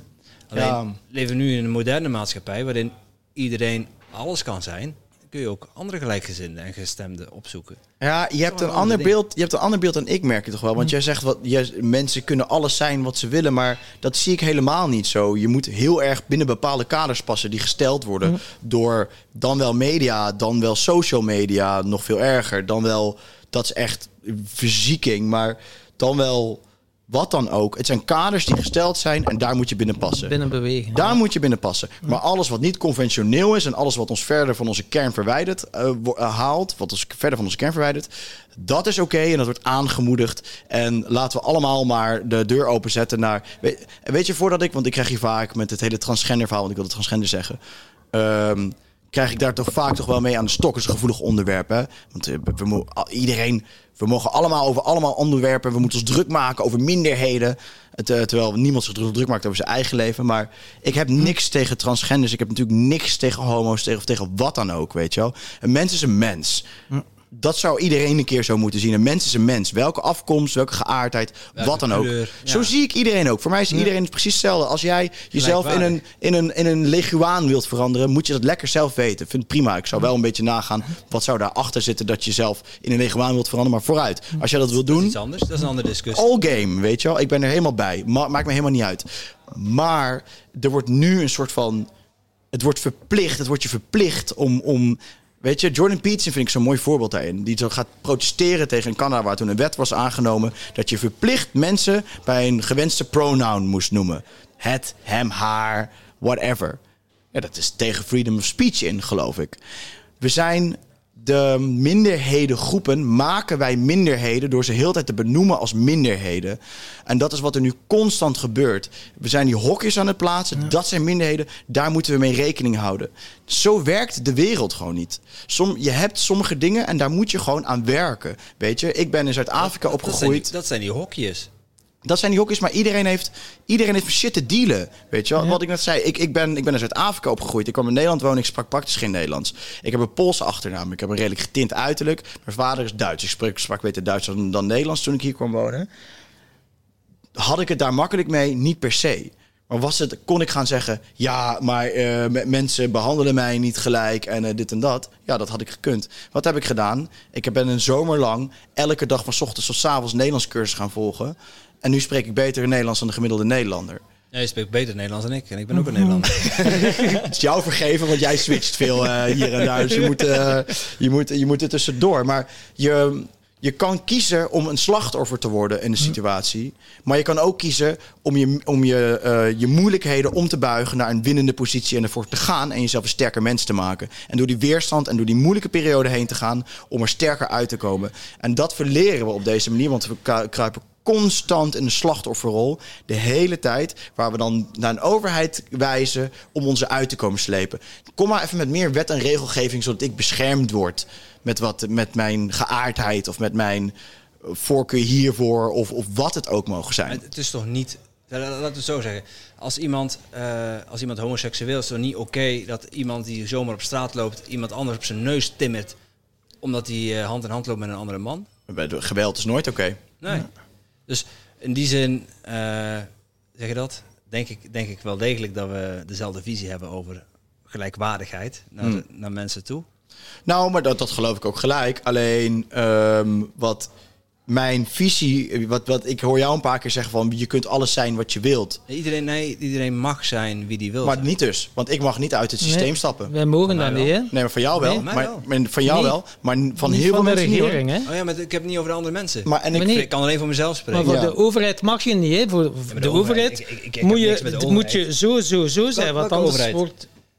ik ben mijn eigen overheid. Maar ja, maar je wordt in een bepaald eh En niet- keurslijf ja, ja. geduwd. en, en, niet alleen, en niet alleen de overheid, want ik, ik, mag, ik, mag niet, eh, ik mag niet rechts zijn.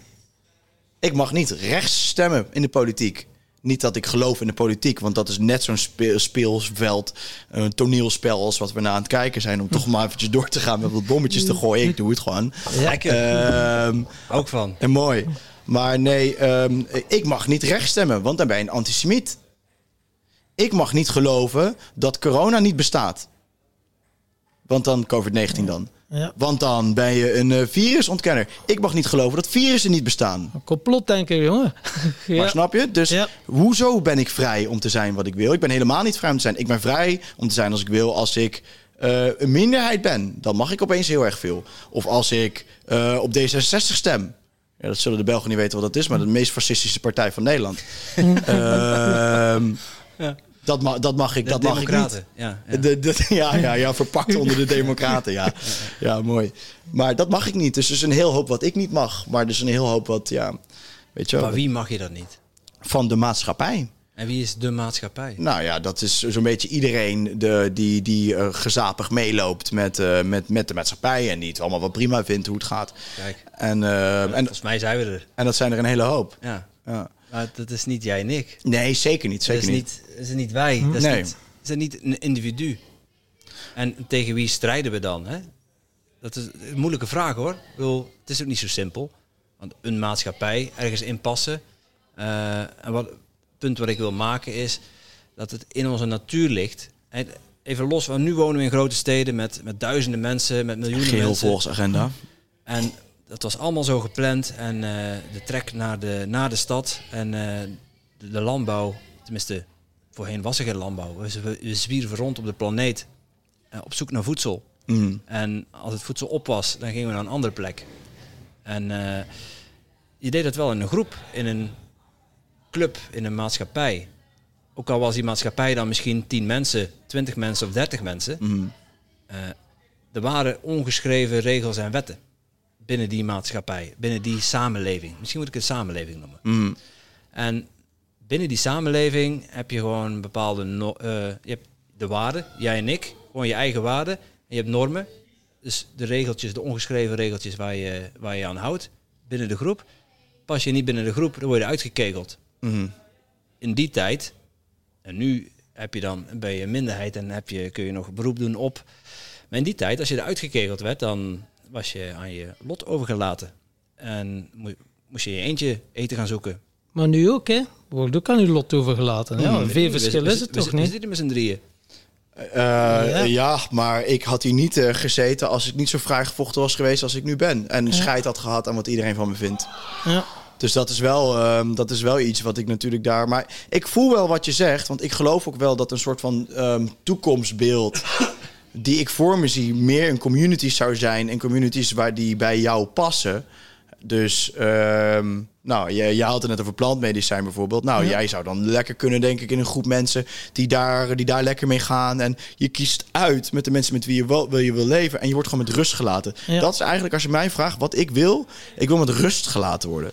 Ik wil zelf kunnen doen wat ik wil, zonder dat er allemaal mensen op me zitten te haaien van je moet dit doen, je moet dat doen, je moet zo doen, je moet zus doen. Je moet belasting betalen, wat ook één grote, één grote leugen en fraude is. Er wordt gewoon letterlijk geld van je gejat.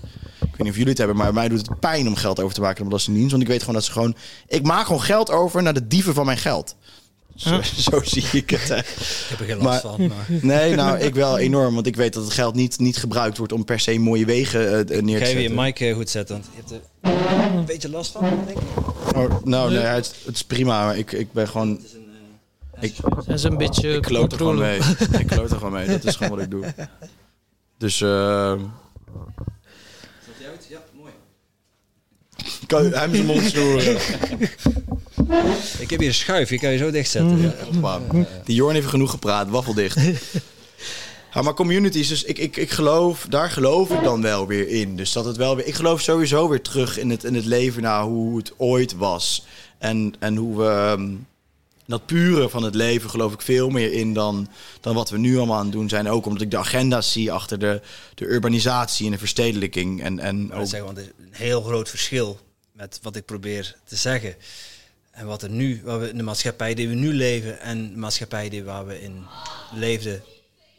Ik spreek over niet 2000 jaar geleden, maar ik spreek over, hè, er zit een nulletje achter, 20.000 jaar geleden. Toen waren we echt één met de natuur. En leefden we volgens de wetten van de natuur. Hè, we gingen slapen als het donker werd. We hadden geen klok, we hadden geen horloge, we hadden geen tijd. nee, Het was een andere tijd. ja, misschien. Ja, dat weet ik. Ja, en, Ehm. en andere, en andere, de, zeg dat, andere demonen, andere draken om te slachten. Ja, dat weet ik niet. Nu, nu hebben we misschien corona om tegen te vechten. Nou, nee, ik vecht niet tegen corona. Eh, het hele corona kan me gestolen worden. Het interesseert me echt letterlijk helemaal niks meer. Eh, het, het, is, het, is, het, het is een leugen. Ja. Het is een leugen. Dus ik heb er gewoon geen. Elke minuut die we weer gaan discussiëren over een niet bestaand virus is ehm, te veel. Want je bent aan, precies aan het doen wat de mensen die het bedacht hebben willen dat we doen. Namelijk discussiëren over een onzin onderwerp, om ons weer af te leiden, om ons weer te polariseren. En om vervolgens totaal andere plannen door te duwen waar wij niet aan het opletten zijn. Dus dat hele corona kan me echt serieus waar gestolen worden. En dan vind ik, daarom kijk ik niet meer naar persconferenties. Daarom heb ik het er bijna niet meer over mijn podcast. Het is onzin. Het is hetzelfde alsof ik nu met jou ga praten over de Teletubbies. Weet je wel, het is net zo relevant. Ja. Niet. Een mooie vergelijking. hoor. Ja. Ehm, hoewel de Teletubbies hebben zitten promoten voor vaccinaties in hun kinderprogramma. Ja. Ja, ja, ja zeker, zeker, Je zeker. volgt het wel goed. Wel goed. Ik moet zeggen, ik volg het helemaal niet. Ik volg geen social media. Wij hebben een social media account eh, waarin we een en ander delen. Maar ik volg het niet. Eh, ik heb geen Facebook op mijn telefoon. Ik kijk amper journaal. Dus ik ben ook heel slecht geïnformeerd wat dat betreft. Mm. Maar ook weer heel goed Ja, geïnformeerd. beter. Ja, het is veel beter. Ja. Want ik, ik pak mijn eigen bronnen. eh, ik bekijk ook de wetenschappelijke onderzoeken. Ik luister naar de criticasters. Ik vind het heel boeiend. Eh, maar als je, je afsluit, als je jezelf afsluit van het journaal, heb je al een heel andere werkelijkheid. Mm. En hè, wat je zegt over die minderheden die zichzelf moeten beschermen en dingen. Voor mij is een mens een mens. Iedereen, iedereen mag zijn wie die wil zijn. En, en als zij daarvoor zich moeten verenigen of willen verenigen in een groep en zichzelf minderheid willen noemen, dan moeten ze dat doen. Ik heb nog nooit iemand een minderheid genoemd. Ja. Eh, Maar, Dit, en dit is wat er gebeurt, hè? Want dit zou nou bestempeld worden als white privileged. ja? Want jij moet ja, ik ben erkennen. Ik ben wit. Jij, je, klopt. blank. Je, je, je, je moet erkennen dat er een probleem is. Jij moet erkennen dat er een pay gap is. Jij moet erkennen dat het probleem is met, eh, met, eh, met zwarte mensen. Je moet, snap je? Ja. Als je, de- als je niet erkent dat dat, dat dat het is, dan gaan ze niet met jou in gesprek. En dat is waar ik gewoon niet het mee eens ben. Weet je wel? Zo werkt het gewoon niet. Ik zie jou als mens. Er is niks beter dan een leuke discussie. Nou, prima, maar nee, zeker. Maar ik, ik, ja, wat jij net zegt, boerenverstand. Ik zie je als mens en dat is voor mij genoeg. Ik hoef geen, niet te erkennen dat jij problemen hebt. Iedereen heeft problemen, deal with it. En ehm, ongelijke behandeling, weet je, het is equality of outcome versus equality of opportunity. Waarin equality of opportunity denk ik, ja, equality of outcome, nee. Je gaat niet met wetten en regels zorgen dat iedereen uiteindelijk bij hetzelfde punt uitkomt. Zo werkt het gewoon niet. Er zijn verschillen en die verschillen zullen er altijd zijn. En je moet proberen om zoveel mogelijk een maatschappij te creëren, denk ik, waar mensen gelijke kansen krijgen. Ik denk dat ze dat in Nederland, België ongetwijfeld ook, maar in Nederland zeker hebben. Ehm, Meer, meer dan sommige andere landen. Ja, ah, nou ja, voor een groot deel. En als jij een niet helemaal. Weet je, ook, ja. vind ik ook een mooi voorbeeld. Hè? Want een discussie in Nederland is vaak... eh, mensen met een, ehm, een, een moeilijke achternaam, vaak Marokkaanse achternaam... komen minder snel aan een baan. Zoals Steven, waar we net over hadden. Ja, nou, dat klinkt meer Spaans of zo eigenlijk. Maar, eh, of Ja, dat is echt de Belg. Oké, ja. Maar ik neem aan dat Spaans dan niet zo'n probleem zal zijn. is Maar Spaans zouden. eh, Spaanse moeder of zo. Portugees, Spaans, Ja, whatever, ja. zoiets. Maar, ehm, en, en, en dus, oké, maar dan, dan kan je dus twee dingen Ja. doen. Je kan denken, oké, ik heb deze achternaam. Oei, shit zeg. Ja, of nou zullen ze me waarschijnlijk wel niet aannemen. Of zullen ze wel... Ja. Dan ga je in de slachtofferrol. En ik had iets heel grappigs laatst. Want ik heb een Poolse achternaam. Als je mijn... Luca is natuurlijk een, een klein deel van mijn hele achternaam. En mijn ehm, zusje, die was eh, op zoek naar een nieuwe woning. En ze mocht niet op gesprek komen omdat ze dacht dat ze Pools was. En dan kan je twee dingen doen. Dan kan je denken, oké, nou laat maar. Of je gaat er naartoe, zonder onaangekondigd of whatever. En je neemt een bos bloemen mee of wat je dan ook doet. En je laat zien, hey, ik ben hier. Ik ben niet... Een, want ik, ze, natuurlijk, ik zal begrijpen waarom ze haar in eerste instantie willen afwijzen. Omdat ze waarschijnlijk negatieve ervaring hebben gehad met Poolse arbeiders in hun woning. Dat kun je En- mensen ook niet kwalijk nemen misschien. Dat kan je ze ook niet kwalijk nemen. Dus je staat dan voor een punt. Ga je lopen schreeuwen in de slachtofferrol van... Schrijf mij niet uit een gesprek door mijn achternaam. Of je gaat denken, oké, hmm, misschien zit er wat in. Of heeft ze iets meegemaakt met iemand... waardoor ze een negatieve ervaring heeft met mijn achternaam. Laat ik dan die extra mile gaan... om te laten zien dat het helemaal oké is. En zo werkt het leven. Ja. Zo werkt het leven nou eenmaal. Je loopt tegen dingen aan die gewoon vervelend zijn. En dan kan je mee dealen of niet mee dealen. Je kan in een slachtofferrol of je wordt er een beter mens van. En nou ja, ik, ik zou altijd voor het betere mens gaan dan in een slachtofferrol kruipen. Ja, dat zie je. Ja, ja nou ja, ik, ik, het is erg dat, dat het me siert. Want het zou mooi zijn als iedereen voor die mentaliteit zou gaan. Ja, maar again, dan spreek ik, je voor andere mensen ook weer. En ik kan het dus ook niet kwalijk nemen, want we worden ook in de maatschappij geduwd. Kijk, dit is ook waarin ik even uit de polarisatierol wil stappen. Want eh, ik polariseer onbedoeld met mijn uitspraken over, over minderheden ook. Omdat zij zich aangevallen voelen. Dus je kunt zeggen, ja Jorn, je polariseert nu ook. Ik zie het niet zo, omdat ik denk, ik probeer duidelijk te maken... dat ik juist van mensen hou, op welke manier dan ook. Maar goed... Ehm, het punt is, is dat dit allemaal gedreven wordt met een bepaalde agenda. En dat is hetgeen waar we moeten tegen strijden. Niet tegen elkaar. We hebben één common enemy in mijn ogen. En daar is waar we tegen op zouden moeten staan. De, de Anunnaki, dat weet ik nog niet per se. Maar hou het aardser. Volgens En dat Marcel, zijn, volgens- Ja, volgens het is, Marcel het wel. is eigenlijk heel simpel, follow the money. Hè? En dan weet je toch. voor mij geldt dat we, als je het heel aards wil houden, dan is dat zeker zo. Wie verdient er aan de vaccinaties nu? Wie is de grootste landbouweigenaar in de Verenigde Staten? Weten jullie dat, wie dat is? De grootste Bill Gates landbouweigenaar? zeker? Bill Gates. Ja. En wat is daar aan het verbouwen, die onze lieve vriend Bill Gates? Allemaal GMO, Genetic- soja en mais. Ja. Ja, ja, ja. Allemaal GMO, mais en soja. Wat, wat, gaan, wat zijn ze daarmee aan het maken? Onze vleesvervangers. Oh, en wij mogen toevallig allemaal een jaar geen vlees meer eten en moeten veganist worden, waardoor we dat soort... eh, Goed voor de planeet. goed voor de planeet. Zullen we het over het klimaat hebben, jongens? Nou we toch bezig zijn. Nog zo'n farce. me een mooi bruggetje. Want, ja, vlees. Jij, eh, je zit hier... eh, eh, ze- we, hadden, we hadden het er net over eh, in de voorbespreking, toen we op het terrasje zaten buiten. Jij eet geen koolhydraten meer. Nee. En je had het net over gezondheid. Ik Ja. ben wel benieuwd wat, wat voor jou gezondheid betekent. En ja, ook waarom dat je geen koolhydraten meer eet. Nou, dat is toevallig een onderwerp waar ik me nu sinds een korte tijd mee aan het verdiepen ben. Ook mijn eigen podcastserie. Ik heb voor jullie informatie drie jaar lang geen vlees gegeten. Omdat ik vond, eh, niet om klimaatredenen, daar ben ik nooit ingetrapt in die hele farce. Kunnen we misschien zo meteen nog wel even Ja. over hebben. Maar wel ehm, eh, omdat ik vond dat ik, hoe wij met de dieren omgingen, die hele industrie, daar wilde ik gewoon niet meer aan, bij, aan bijdragen. Dus toen koos ik ervoor om geen vlees meer te eten. Zonder me daadwerkelijk te verdiept te hebben in wat heb je nou eigenlijk nodig uit vlees? Of wat maakt, hoe reageert jouw lichaam daarop? Eh, toen ben ik daar gewoon mee gestopt. En toen ben ik me eigenlijk steeds meer gaan verdiepen in gezondheid. En jij vroeg, wat is gezondheid nou? Dat is denk ik een goede vraag. Maar wat ook, wat denk ik vooral belangrijk is, is dat eh, elk dieet of elke vorm van voedsel of wat je ook gebruikt, voor iedereen wat anders kan werken. Zowel lichamelijk als, als mentaal. Dus als ik zeg, ik eet geen koolhydraten en ik ga uitleggen waarom dat zo is, betekent dat niet dat dat voor iemand anders weer werkt. Als iemand zich helemaal senang voelt bij het zijn van vegan, dan is dat helemaal prima. Ik heb mijn vraagtekens daarbij met al het onderzoek wat ik heb gedaan inmiddels. Maar hoe gezond dat is. Maar als iemand dat fijn vindt, nou, dan vind ik dat ook helemaal fijn. Ben ik helemaal game. Ehm, maar ik heb inderdaad, ik heb lang geen, eh, drie jaar lang geen vlees gegeten. Wel zo nu en dan vis. En ik begon me te verdiepen in voedsel. En, hoe, en dat ligt denk ik heel erg ten grondslag aan gezondheid, voedsel. Want wat we nu doen is onszelf volproppen met McDonald's, fastfood. Maar ook gewoon het normale eten uit de supermarkt. Hè? Want als je kijkt wat er gebruikt wordt voor pesticiden in onze groenten. De zaden zijn van Monsanto. Dat is genetisch gemanipuleerd voedsel. De troep die er overheen gespoten wordt om, om dieren dood te laten gaan die eraan zitten. Is van eh Bayer.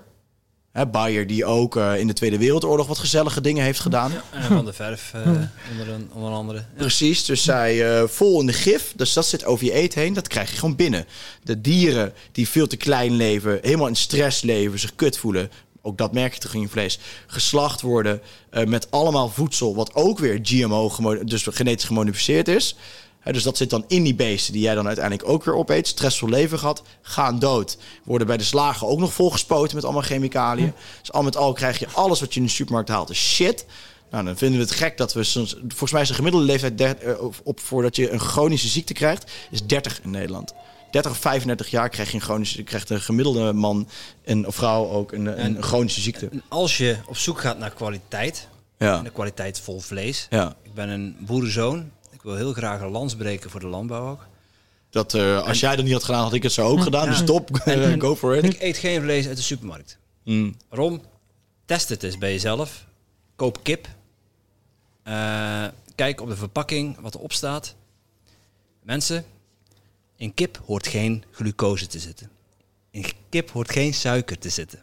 Dat wordt erop gedaan om het mooi te laten blinken. Leg het in de pan en het krimpt.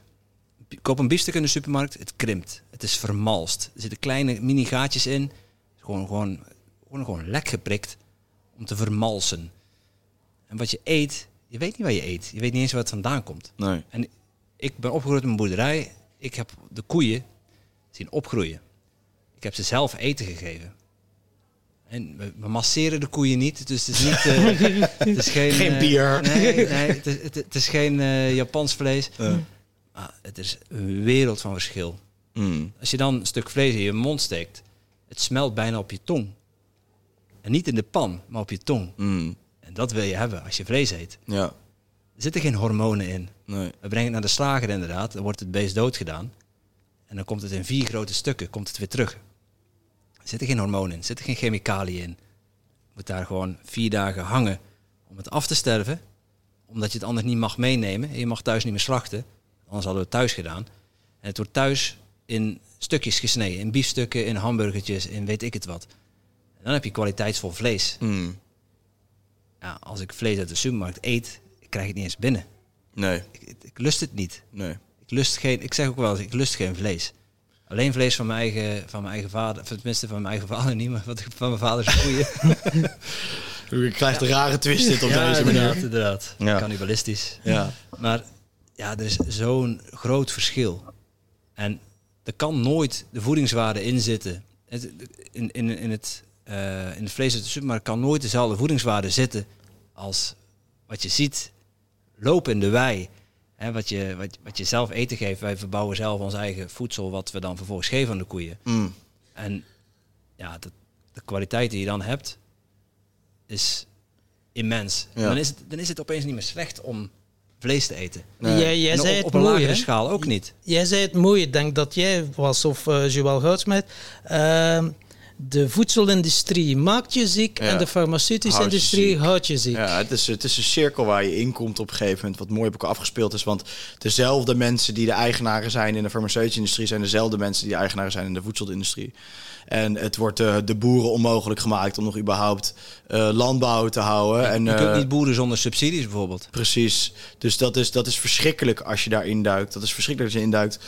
Ehm veel over dit onderwerp. Maar ja, ja, je hebt helemaal gelijk. Je hebt helemaal gelijk over, over die dieren. En, en ik moet ook zeggen dat voor mij de harde afspraak was... toen ik na drie jaar besloot om toch weer vlees te gaan eten... in dat onderzoek wat ik gedaan. Dat ik had gezegd... Alleen onder de voorwaarde dat ik weet waar het vandaan komt, dat ik weet wat ze te eten hebben gekregen en dat ik weet hoe ze geleefd hebben. Dat is een keiharde voorwaarde voor mij om vlees te eten. En daar hou ik me, daar hou ik me ook heilig aan. En vis trouwens geldt hetzelfde. Je proeft het. Je, je proeft het, ehm, ja, je proeft het zeker. En het is, het is natuurlijk ook gewoon een, een moreel ding. En weet je, je, je vervalt altijd weer in zo'n semantische, semantische discussie met mensen, met vegans dan, die zeggen van ja, maar wij zijn officieel geen vleeseters. Weet je wel, daar, ja, daar kun je van alles tegenover houden. Ja, maar we lijken meer op vleeseters dan op planteters, weet je wel. Omdat we natuurlijk maar één maag hebben. En omdat Ja, nou, En als je stopt met vlees eten, kun je opeens niet meer voortplanten. Hoe komt dat dan? Ja, nou, dat is een hele goede, ook een interessante invalshoek om weer te bedenken waarom we met z'n allen toch zo veganistisch moeten worden. Dat is wel een mooi, mooi bij, bijkomstigheidje. Maar eh, even afgezien van al die discussies, hè, want dat is een beetje wat ik in het begin zei, is wat, voor iedereen werkt wat anders. Maar ik heb wel laatst gelezen, die vond ik wel heel erg mooi, dat er nog nooit een community is geweest op de wereld die veganisme heeft doorgegeven van de ene op de andere generatie. Oké. Dat was ook voor mij een eye-opener toen ik dat las. Ah, Dacht ik, ja. oh, wauw. Dus het is inderdaad gewoon niet vatbaar genoeg om het door te geven op, eh, op de volgende generatie. Maar again, voor iedereen werkt dat anders. En ik heb gewoon heel veel onderzoek gedaan de laatste tijd naar, eh, naar voedsel en naar gezondheid. En ik, ik belicht me van meerdere kanten. Maar nu ben ik dus wel echt gedoken in een één bepaald onderwerp. Omdat ik daar zoveel dingen over las. En dat is koolhydraatarm. Laten we het koolhydraatarm eten. En dat is een beetje het begin van je vraag. En toen ik zag wat dat met mensen deed. En ehm, wat voor vooruitgang mensen boekten daar mentaal en fysiek van. Ook mensen met ziektes en Voor dergelijke. de luisteraars, koolhydraatarm, dat betekent geen brood, geen pasta, geen rijst. Eh, ja, zeker. En ook geen fruit. Althans, een groot deel geen fruit. Blauwbessen mag, watermeloen mag, maar veel, eh, veel fruitsoorten mag niet. Er zitten Oké. ook koolhydraten in. Geen eh, bepaalde groentes mogen niet. Veel groentes die onder de grond groeien, die, die kan je ook niet eten. Ehm, dus er valt best wel wat af. Oké, ja. Maar tegelijkertijd, ja, oké, als je geen vlees in je dieet neemt, wordt het wel een heel lastig verhaal. Maar als je dat wel doet, dan is het eigenlijk heel erg makkelijk. Want ik eet eigenlijk gewoon een shitload aan groenten. Heel erg veel groenten. Ik ontbijt niet. Ik doe sowieso altijd intermittent fasting Ja. eigenlijk, omdat ik... Ja, je, je krijgt ook minder honger. Ja. Je krijgt ook echt, echt een stuk minder honger krijg je. En ehm, ja, je, skip, je doet gewoon heel veel groenten. En dan soms een stuk vis en dan som, of soms een stuk vlees erbij. En dat vlees haal ik dan ook, ja, wat ik net al zei, bij, eh, bij eh, hetgeen waarvan ik zeker weet hoe, hoe het geleefd heeft. Dat het alleen maar gas, koeien alleen maar gas hebben gekregen. Alleen maar buiten hebben geleefd, et cetera, et cetera. Ehm, dus dat is, dat is wat ik nu aan het doen ben, ja, nadat ik me er heel erg in verdiept heb. Omdat hetgeen, hoe ik het nu begrijp en, en naar alles wat ik nu heb gelezen, is dat je lichaam eigenlijk op twee verschillende manieren ehm, je energie kan omzetten. En dat is één, door koolhydraten te verbranden. Of twee, door vet te verbranden. En wat ons is wijsgemaakt, eet vooral geen vet. Dat nee, is vet enorm. is slecht, daar word je dik van. Vet is slecht, cholesterol is slecht. Daar moet je allemaal van afblijven. Dat is troep, dat moet je allemaal niet doen. Maar wat blijkt nou per saldo, is dat als jij koolhydraten als, als verbrandingsmechanisme hebt... Dus je, Suiker, hè, mensen, overigens. Eh, koolhydraten, Suiker. suiker. ja, en eh, precies, pasta, rijst, alles wat erbij, brood, al die dingen die wij zo lekker vinden. Ons lichaam zet koolhydraten om in suiker. Ja. Zet koolhydraten om in suiker en dat wordt dan omgezet in energie. En ehm, dat, dat zorgt voor spikes in je insuline. Dat zorgt voor spikes dat je korte energie hebt. En dat je come-downs krijgt iedere keer weer. En dan krijg je cravings en honger en eet je meer en eet je meer. Maar wat is nou eigenlijk de bedoeling? Is dat wij vet verbranden. En vetverbranding is veel schoner dan een suikerverbranding. Dat laat veel minder troep achter, minder ontstekingen. En dat, het is gezonder en beter voor je lichaam En efficiënter. efficiëntere verbranding ook. Waardoor je dus maar veel minder eet. Want je, ik merk het ook. We zeiden net al of we uit eten gingen. Ik had een salade op. En niet heel boeiend. Ik had een salade op om het een uurtje of vijf.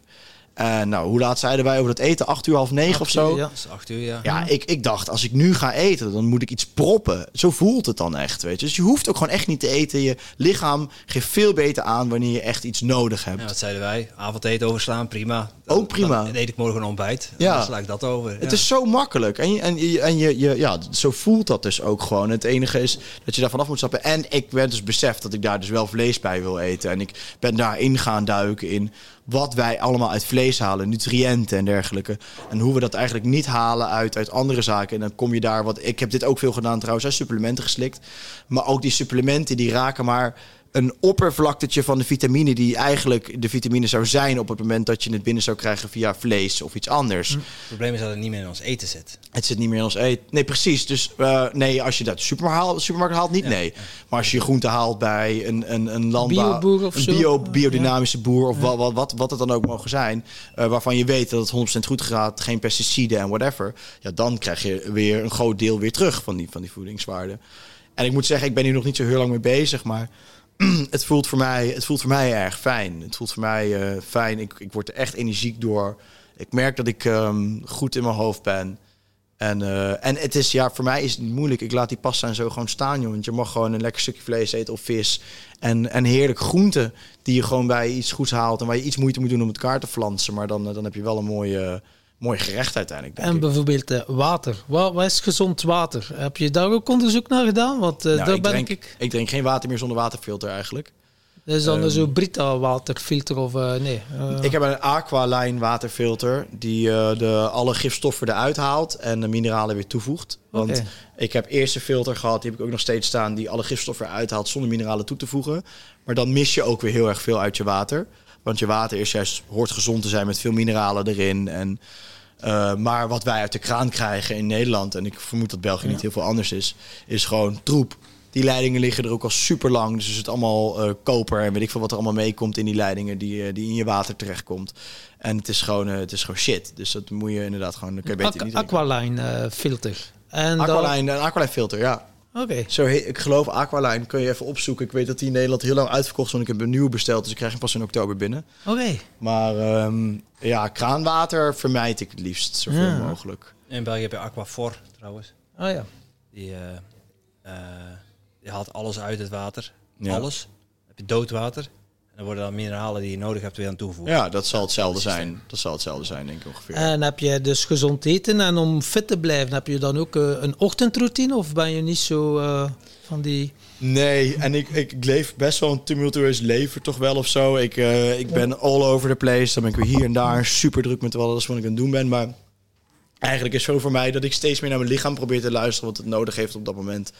En ontbijt deed ik al voordat ik dit, voordat ik eh, dit dieet volgde, of dieet, voordat ik dit voedingspatroon aannam, eh, deed ik dat eigenlijk ook al bijna niet. Ehm, maar echt een ocht- ochtendritueel hou ik er niet echt op na. Nee, ik ga gewoon. Ik ben sowieso redelijk energiek, dus ik kan gewoon eh patsen. Serieus? Nee, oké, Ik, ik ga even naar de wc, mannen. En eh, kan ik voor jullie nog wat drinken? ehm, nou, een watertje zou ik nou wel dus Ik, zit, ik zit aan mijn koolhydraten met mijn tweede glas, mijn tweede glas wijn.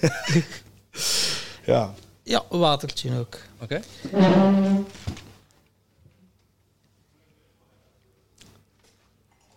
Oké. ja. ja, ja, interessant. Ja.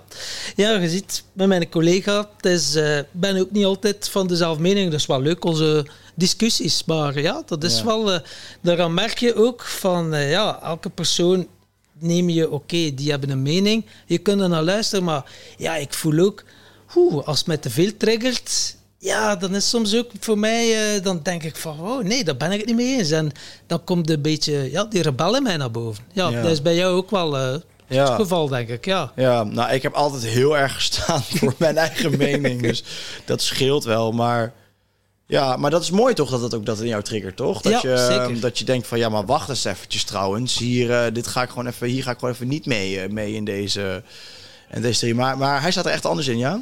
Ja, toch een beetje, ja. Bijvoorbeeld, ja, hij is dan wel gevaccineerd. Ja, ik denk, no fucking way, eh, geen vaccin. Dus ja, dat zijn wel zo dingen. Hij bekijkt het ook wel kritisch. Maar ja, met die vaccins nu ook. Ja, mensen die denken dat tweede prik dat gedaan is, dat is, eh, zo gaat het niet werken. Hè? Nee, dat is, nee. eh, Zijn we gepasseerd daar trouwens, of niet? Of zijn we... Is het een pauze? Zijn we nou een pauze aan het houden? Nee, Oh, nee, we hebben kunnen gewoon eh, verder praten. Ja? Dus eh, ja, ja, dat is geen enkel probleem. Ja. Ja. Ja, nou ja, ik denk dat je helemaal gelijk hebt over, die, eh, over, de, over de hoeveelheid vaccins die nog aan zitten te komen. Want je bent er zeker niet, niet af met die tweede. Maar ik merk in Nederland nu dat daar best wel wat pushback op komt nu. Omdat mensen, wat ze in Nederland hebben gedaan, en ik begrijp ze nog steeds niet dat de overheid dit gedaan heeft, is toen die vaccins, ze hebben iedereen die vaccins laten nemen, want ze hebben gezegd, de festivals gaan weer open. Je mogen allemaal weer naar festivals en dan laat je prikken en dan mag je weer naar festivals. Dus heel veel mensen hebben die eigenlijk dachten van, ja, dit wil ik eigenlijk niet, hebben het gedaan omdat we naar festivals mogen. Eén week zijn de festivals open geweest. Hebben ze weer gesloten. Ja. Dus die mensen waren allemaal van... Hè? Maar waarom heb ik me nu in godsnaam laten prikken dan? Ja. Dus boos, boos, echt boos. En ik heb echt veel mensen gehoord die zeiden... Die eerste heb ik genomen, die, die tweede later. Dat ga ik niet meer doen. Dat is het mooie. Hè? Dus ja, dan zal de gaan beliegen. Dus als die groep ook al gaat zeggen, nu is het genoeg, ja, dan wordt de groep groter. En, Ja. eh, ik was altijd voetbalsupporter, maar nu moet je echt wel mee een covid-pas. Ik heb gezegd, ik heb al klein jongetje ging het naar de voetbal, maar ik zei, nu hoeft het niet meer. En sommige voetbalclubs, die hebben het zelfs zo ver gekregen, oh, de niet-gevaccineerden moeten in een ander vak zitten. En als ze scoren, de ploeg, mochten niet juichen. Nee, dat Echt meen waar. je Echt niet. waar. Dat meen ja, echt waar. Ja, vier voetbalclubs in de hoogste klasse. Dan denk ik, oh, f- what the fuck, man. Gaat het over voetbal, ja? Ja, het ging heel even over voetbal, ja. Ja, maar dat is wel heftig. Ja. Ja, ja, maar ja. maar hoe, hoe vind jij dat dan? Hè? Want hij heeft me net even verteld dat je gevaccineerd bent nu. En ehm, als je dit zo hoort, hè, dat dan zo'n stadion mensen die niet gevaccineerd zijn in een ander vak laten zitten en dan zij mogen niet juichen. Ik vind überhaupt alles wat met COVID-pas en dingen te maken heeft, vind ik verschrikkelijk. Ja, maar waarom heb jij je laten vaccineren dan? Ja, de weg van de minste weerstand. Ja? Ja. Ik, ehm, voor mij is het lastig. Want je hebt het over polarisatie. Eh, ik wil heel graag mijn grootouders nog zien. Nu ze nog leven. Mijn opa is 96. Kom daar heel graag op bezoek. Ik heb er altijd heel graag op bezoek geweest. Maar ze wilden mij niet meer zien. Dat deed me wel zoveel pijn. Eh, ik heb geen zin om dan de strijd of de koppigheid eh, te laten prevaleren boven een vaccin. Ehm, ook al heb ik daar bepaalde risico's genomen, eh, wist ik ergens wel dat niet alle vaccins zijn hetzelfde. De- even ik, één kleine kanttekening als dit, als dit eh geërd wordt. Het zijn geen vaccins. Het is gentherapie. En daar wil ik wel kei en kei en keiharde ehm, een statement over maken. Omdat als we het vaccins gaan noemen, normaliseren we de troep die gentherapie heet. En gentherapie is iets wat we onder mijn ogen nooit, nooit zouden mogen Laat normaliseren. Laat ik het anders parafraseren dan. Mm. Het vergif in mijn lijf. Ja, Eh, ja, ergens is het de weg van de minste weerstand. Eén, eh, naar mijn familie, omgeving toe. Niet altruïstisch. Aan de andere kant, ja, ik weet ook dat ik in mezelf de manifestatiekracht heb om, eh, om het vergif te overwinnen. En het met mijn manifestatiekracht in mijn hoofd ook gewoon te negeren dat het erin zit. En ik weet dat het, geen, dat, dat het niet blijft of dat het niet achter me blijft. En ik weet ook, als je daar zo met zo'n instelling dat laat doen, eh, dat je daar niet de bijwerkingen van krijgt die, eh, die sommige anderen krijgen. ik, ik, ik, ik zit niet in die angst en ik zit niet in, ehm, in die blokkade. Aan de andere kant, heb als er nu straks een derde en vierde prikje nodig is, want er zijn al we- wetenschappelijke onderzoeken waaruit blijkt, hm, als je een derde prikje laat zetten, wauw, dat is ongelooflijk voor het aantal antilichamen getekend BioNTech, Pfizer. mhm. Ik stel zeker mijn vraagtekens daarbij en ik ben het er absoluut niet mee eens. Maar ja, op dat moment, op dit, deze fase in mijn leven, heb ik geen, niet de moed en de kracht om, eh, om tegen te strijden. ik vind- Dus nou, dat, is, laat, dat is het eerlijke antwoord. Nou, laat ik vooropstellen dat ik, eh, dat ik het echt super mooi vind dat je dit zo, er zo open en, en eerlijk op deze manier zegt. Ik denk dat bijna niemand dat zou durven. Dus vooropgesteld vind ik, vind ik onwijs mooi, waardeer ik enorm. Daarbij de, heb ik begrip voor de keuze, zeg maar, dat je opa en oma, je familie en weet je, ik zou het nooit, Ja. ik zou het nooit doen, maar ik heb er begrip voor dat je, dat je voor zo'n keuze gesteld wordt. Dat je het op die manier nog overweegt. ik denk alleen wel niet to shutter your dreams, maar ehm, en dit, is, dit, dit vind ik belangrijk om dit mee te geven aan de mensen die dit luisteren, want ik denk dat heel veel mensen dit nog niet begrijpen. Het is genetische manipulatie en dat wil wel inhouden dat het je DNA modificeert, of je het wil of niet. Dus je krijgt het er niet meer uit. En ehm hey, daar komt, eh, daar komt water. Yes. En je weet ook een en ander over epigenetica, neem ik aan. Nou, eh, ja, ja, op zich.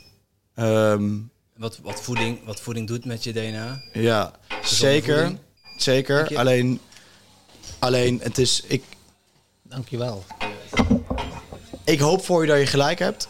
Maar, Ja, ik weet het niet. maar Zullen in, in, in, ja, we we gaan het inderdaad meemaken. Maar het is, dit is niet iets wat mensen moeten onderschatten als een griepprik of een, of een whatever. Want dat is het niet. Het is, het is per saldo genetische manipulatie. En, ehm, en ik durf er nog wel verder te stellen. De vaccins gaan ervoor zorgen dat we zo meteen in een... eh hoeveelste golf zitten we inmiddels?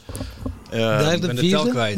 De zesde, tel kwijt, dat is al genoeg. Maar dat we straks daadwerkelijk met het probleem in het ziekenhuis terechtkomen. En dat zie je in Israël nu gebeuren, dat zie je in andere landen ook al gebeuren. Het zijn de gevaccineerden die zo meteen gaan omvallen. Het zijn de gevaccineerden die zo meteen eh, ervoor gaan zorgen dat er eh, mutaties gaan plaatsvinden. Dat is ook ja, jullie eh, land, eh, Zeker. Geert van der Bossen, Ja. die dit eh, vaak aanhoudt. Die ook voor, voor, voor zelfs, geloof ik, een van de bedrijven van Gates gewerkt heeft. Het is ook gevaarlijk in die zin, eh, als je weet, een beetje weet hoe virussen werken, dan weet je ook dat eh, eh, vaccineren of een prikje nemen of vergif inspuiten, hoe je het wil noemen, maar dat dat invloed heeft op de evolutie van een virus. Op Je maakt manier- het sterker, op het virus. ja, op de want het virus wil overleven. Het virus Ja. wil overleven. Het is ook een, ook een organisme. Weten al- jullie, eh, ja. weten jullie waar ik laatst tijd een beetje mee zit als we zo over virussen weer aan het praten zijn? Hè? Want ik heb dus een nieuwe theorie gelezen, best wel uitgeplozen, die ik heel erg interessant vind. Ik ga even naar de wc en het gaat weer over virussen. Mm. Het gaat gelijk over virussen. Ja. Ehm, is dus de germ vers- versus eh, terrain theory. En, waar, en ik sla er wel een beetje op aan, omdat ik hem wel... Ik bedoel, ik heb er nog niet genoeg onderzoek naar gedaan, maar ik vind het altijd fijn om de theorie te bespreken met mensen. Omdat ik hoop dat mensen er zelf onderzoek naar gaan doen om te kijken hoe het zit. Maar wat er dus gesteld wordt, is dat virussen überhaupt niet bestaan. En dat wat er gebeurt, is dat iedere keer dat we een epidemie hebben of een pandemie, zoals de Spaanse griep destijds, gepaard ging met de introductie van een nieuwe frequentiegolf in ons leven. Dus dat was destijds, geloof ik, radio tijdens de Spaanse griep. Radio werd geïntroduceerd. Nieuwe, nieuwe vorm van straling. En dat ons lichaam moet ontgiften. En dat heeft een, een, een epidemie als gevolg, wat, zich, dat, wat dan geframed wordt als zijn uh, getriggerd door een virus. Overigens gebruikten ze toen ook mondkapjes. En overigens zijn ook toen enorm veel mensen ziek geworden door, de, door het gebruik van die mondkapjes. Dus het is leuk om dan toch iets van de geschiedenis te leren. Uh, maar zo wordt er dus ook gesteld dat bij iedere keer een nieuw stralingsniveau komt, daar een nieuwe epidemie bij gepaard gaat. Dus zo heb je 3G, zo heb je whatever we ook allemaal voor stralingsniveaus hebben. En dus nu toevallig gewijs met 5G dat het gepaard gaat met, um, uh, met uh, corona nu in dit geval. De kroon. En, en, en daarop voortbordurend, en dit vind ik ook een hele interessante, die is Reine Voelmich laatst ook meegekomen en ook een stel Spaanse onderzoekers, is dat wij vergiftigd worden met, uh, nu gaan we de complot in, jongens, maar met graphene, graphenoxide. En dat graphenoxide nou net een grote bestanddeel zijn in eigenlijk alle uh, prikken die, uh, die, die zijn toegediend in de afgelopen tijd. Zit ook in de mondkapjes, zit ook in de PCR-testen die in je neus geramd worden. Um, en dat wij eigenlijk kampen met een, met een uh, graphenoxide vergiftiging. En dat dat ook uh, 5G-straling geleidt. Dus dat een groot onderdeel van zo meteen de, de golf na de zomer... dat dat verband houdt dus met het uh, gevaccineerde... dan wel door het muteren van de virus, wat jullie net zeiden... dan wel door het stralingsniveau wordt toegepast... op een vergiftigingslevel uh, wat wij van whatever hebben binnengekregen. Interessante theorieën die ja. ik graag altijd de eten sling. Ja, ik, ik ben er zelf wel van overtuigd dat het ook gepaard gaat met... Uh, met je innerlijke weerbaarheid. En met je weerbaarheid als mens. Zeker. En uh, ja, zo'n uh, jezelf laten vaccineren tegen eender welke ziekte zorgt ervoor dat je, je immuunsysteem geactiveerd wordt. En ik zeg niet dat het positief of negatief is, maar het wordt geactiveerd. En het triggert iets bij je. Dus je wordt daardoor verzwakt. En, en moesten ze nu met een derde of een vierde prikje komen, ja, dat gaan we niet met z'n allen heel lang volhouden wat heel de tijd hè, jezelf te laten inenten, te laten inenten, te laten inenten. En als, er dan, uh, als we de complottheorieën volgen, en, uh, en, we gaan mee in jouw theorie, um, en er komt een derde, vierde prikje, wat, wat ik niet onwaarschijnlijk vind. Oh, pst, hier, hier, durf ik al mijn geld dat ik heb ja. daarop te verwedden. Ja, dan ben je jezelf aan het uitputten.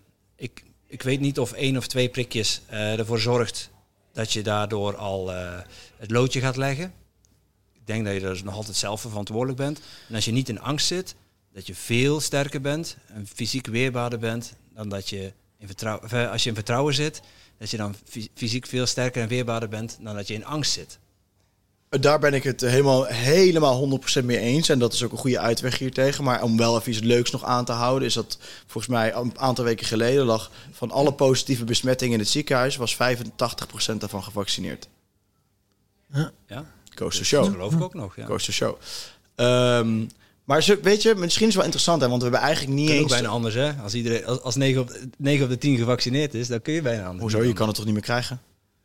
Wie zegt dat? Ja, dat is altijd gezegd. ja. dat, is, dat is een mooie de valstrik geweest ja. om iedereen erin te krijgen. Dat is waar. Uh, en, maar, maar zullen we het anders gewoon even hebben over wat er, wat er staat te gebeuren dan daadwerkelijk? Want ja. weet je, we hebben het nu wel heel tijd over nou, eventueel dat als zoveel prikken. Maar ik kan denk ik best wel kort makkelijk uitleggen wat er nu staat te gebeuren. En waarom ik al een jaar lang weet dat dit staat te gebeuren. En waarom ik denk te weten wat ik weet.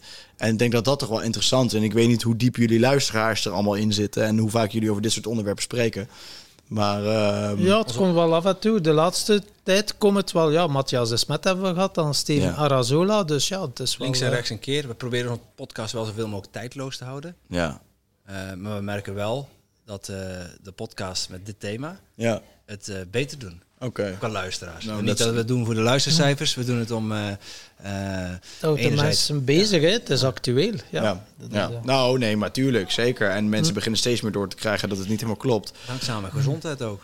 Eh, Zeker, ja, ja, 100%. Nou, laat ik, ik, ik, ik denk wat, wat ehm, voor mij wel handig is om het soort van kort, kort en bondig samen te vatten, is ehm, je kan het op verschillende manieren beredeneren, financieel, maar laten we, laten we gewoon beginnen met wat er gebeurd is vorig jaar maart.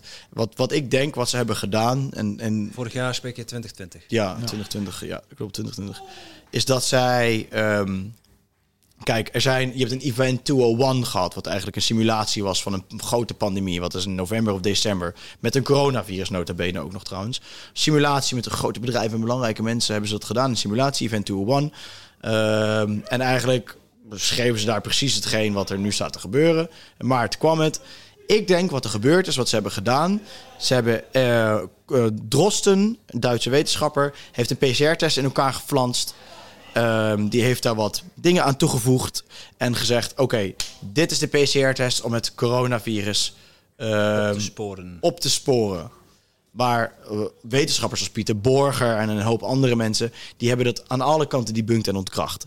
Wat ik denk wat er gebeurd is, ze hebben een PCR-test gemaakt, want ze hoeven niet eens een virus los te laten uit een lab. Ik denk dat dat een complete false flag is om ons weer met onzin informatie te laten komen. En zo ervoor te zorgen dat je als complottheorie denker weggezet wordt. hè. Nou, en dat je, nou vooral dat je het virus legitimeert. Dus als ik nu ga zeggen, het komt uit een lab, dan ga je de ernst, dan ga je toegeven dat er een virus is en dat er iets ernstigs aan de hand is. En dat is er niet. Want wat ik denk wat er gebeurt is dat ze een PCR-test gemaakt hebben. En die PCR-test hebben ze gemaakt op random bullshit. En je hebt die aantal cycli die je kan, die kan doordraaien als je een PCR-test doet. En normaal gesproken zou dat tot ongeveer 20 moeten gaan. En ze draaien wereldwijd door tot 40, 50. En alles boven die 20 is het resultaten van waardeloos. Dus wat ze hebben is gewoon een bepaalde test. Die slaat positief bij bepaalde waarden. Ehm, en verhoog je het aantal cycli, wordt die onnauwkeuriger en wordt die sneller positief. En je kan gewoon, als je zoveel mensen zich testen en je verhoogt het aantal cycli, worden dus zoveel mensen positief getest. Ongeacht wat ze nou hebben of niet hebben. Dus wat ze hebben gedaan is gewoon een fake test in hun leven geroepen. Die ze zelf door aan knoppen te kunnen draaien, op kunnen krikken en naar beneden kunnen krikken. Dus zelf golven kunnen creëren. Want je, je, er is niks aan de hand in de ziekenhuis. Er is nergens echt iets aan de hand vergeleken met een ander heftig griepjaar. Wat er gebeurt is dat ze gewoon een PCR-test in het leven hebben geroepen. En ze hebben wat ze altijd doen, een mediacampagne opgezet om ons angst aan, angst aan te praten. Er is geen virus, er is geen COVID-19. Het is allemaal onzin om ons bang te maken. En om ons richting een bepaalde richting te duwen. En wat is dan die richting? Daar wordt die interessant.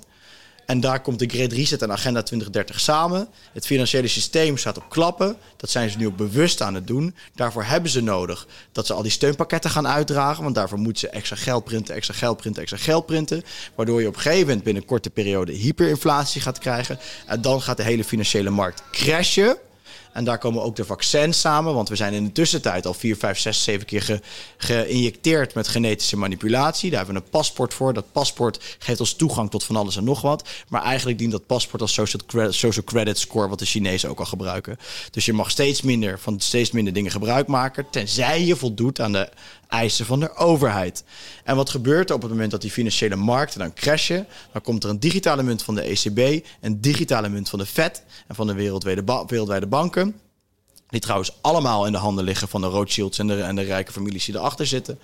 En vervolgens, wat er dan gebeurt is, jij krijgt een basisinkomen, jij krijgt je geld, maar wel onder de voorwaarde dat je gevaccineerd bent en dat je geen rare dingen op social media zegt, geen misinformatie verspreidt en gewoon netjes je ding doet. Oh, je schulden kan je trouwens inmiddels allemaal niet meer betalen. Want we hebben allemaal schulden opgebouwd, enorm. Hè? Want we hebben allemaal hypotheken voor onze huizen... die zeg maar 6 ton kosten voor 20 vierkante meter in Amsterdam. Ehm, en alle plekken eromheen. Dus iedereen heeft schulden opgebouwd... want je kan je leven niet meer leiden zonder schulden. Oké, fire, je kan je schulden niet meer betalen. Maar hey, hebben wij nou een mooie oplossing? Je krijgt van ons een basisinkomen... want het geld is allemaal weg en waardeloos... en je kan niet meer naar de supermarkt. Moet je wel even je prikje voor nemen. Nou, en dat staat te gebeuren. En wat krijgen we dan per saldo bij 2025, 2030, zoiets zal het duren, een complete eh, communistische wereld met mensen die niet willen meedoen aan die communistische wereld verstoten worden, omdat dat zie je nu al gebeuren. Mensen die zich niet laten vaccineren, mogen niet meer naar het stadion, mogen niet meer naar restaurants, mogen niet meer naar waar dan ook. ja. Het is segregatie. Je mag de grens niet meer over. Je mag de officieel de grens niet meer over. Ik wil ook iedereen luisteren, die luistert zeggen, ik ga gewoon lekker de grens over, want je kan gaan als je de auto pakt. Mag hè? Mag niet. Hè? Mag niet, maar gewoon lekker doen, want eh, het is onzin. Maar ehm, ja, nou, en dat, is, en dat is wat ik denk op een aardse manier uitgelegd wat er staat te gebeuren. Heel logisch te verklaren. De hyperinflatie kan je niet ontkennen. Het geld bijdrukken kan je niet ontkennen. De klap van de financiële markten kan je niet ontkennen. De bubbel de huizenmarkt kan je niet ontkennen. Dat is wat er staat te gebeuren. En wat, wat denk je nou als machtshebbers die altijd macht hebben gehad en geld hebben gehad. Hè? Want de top 1% heeft geloof ik 95% van al het vermogen wereldwijd.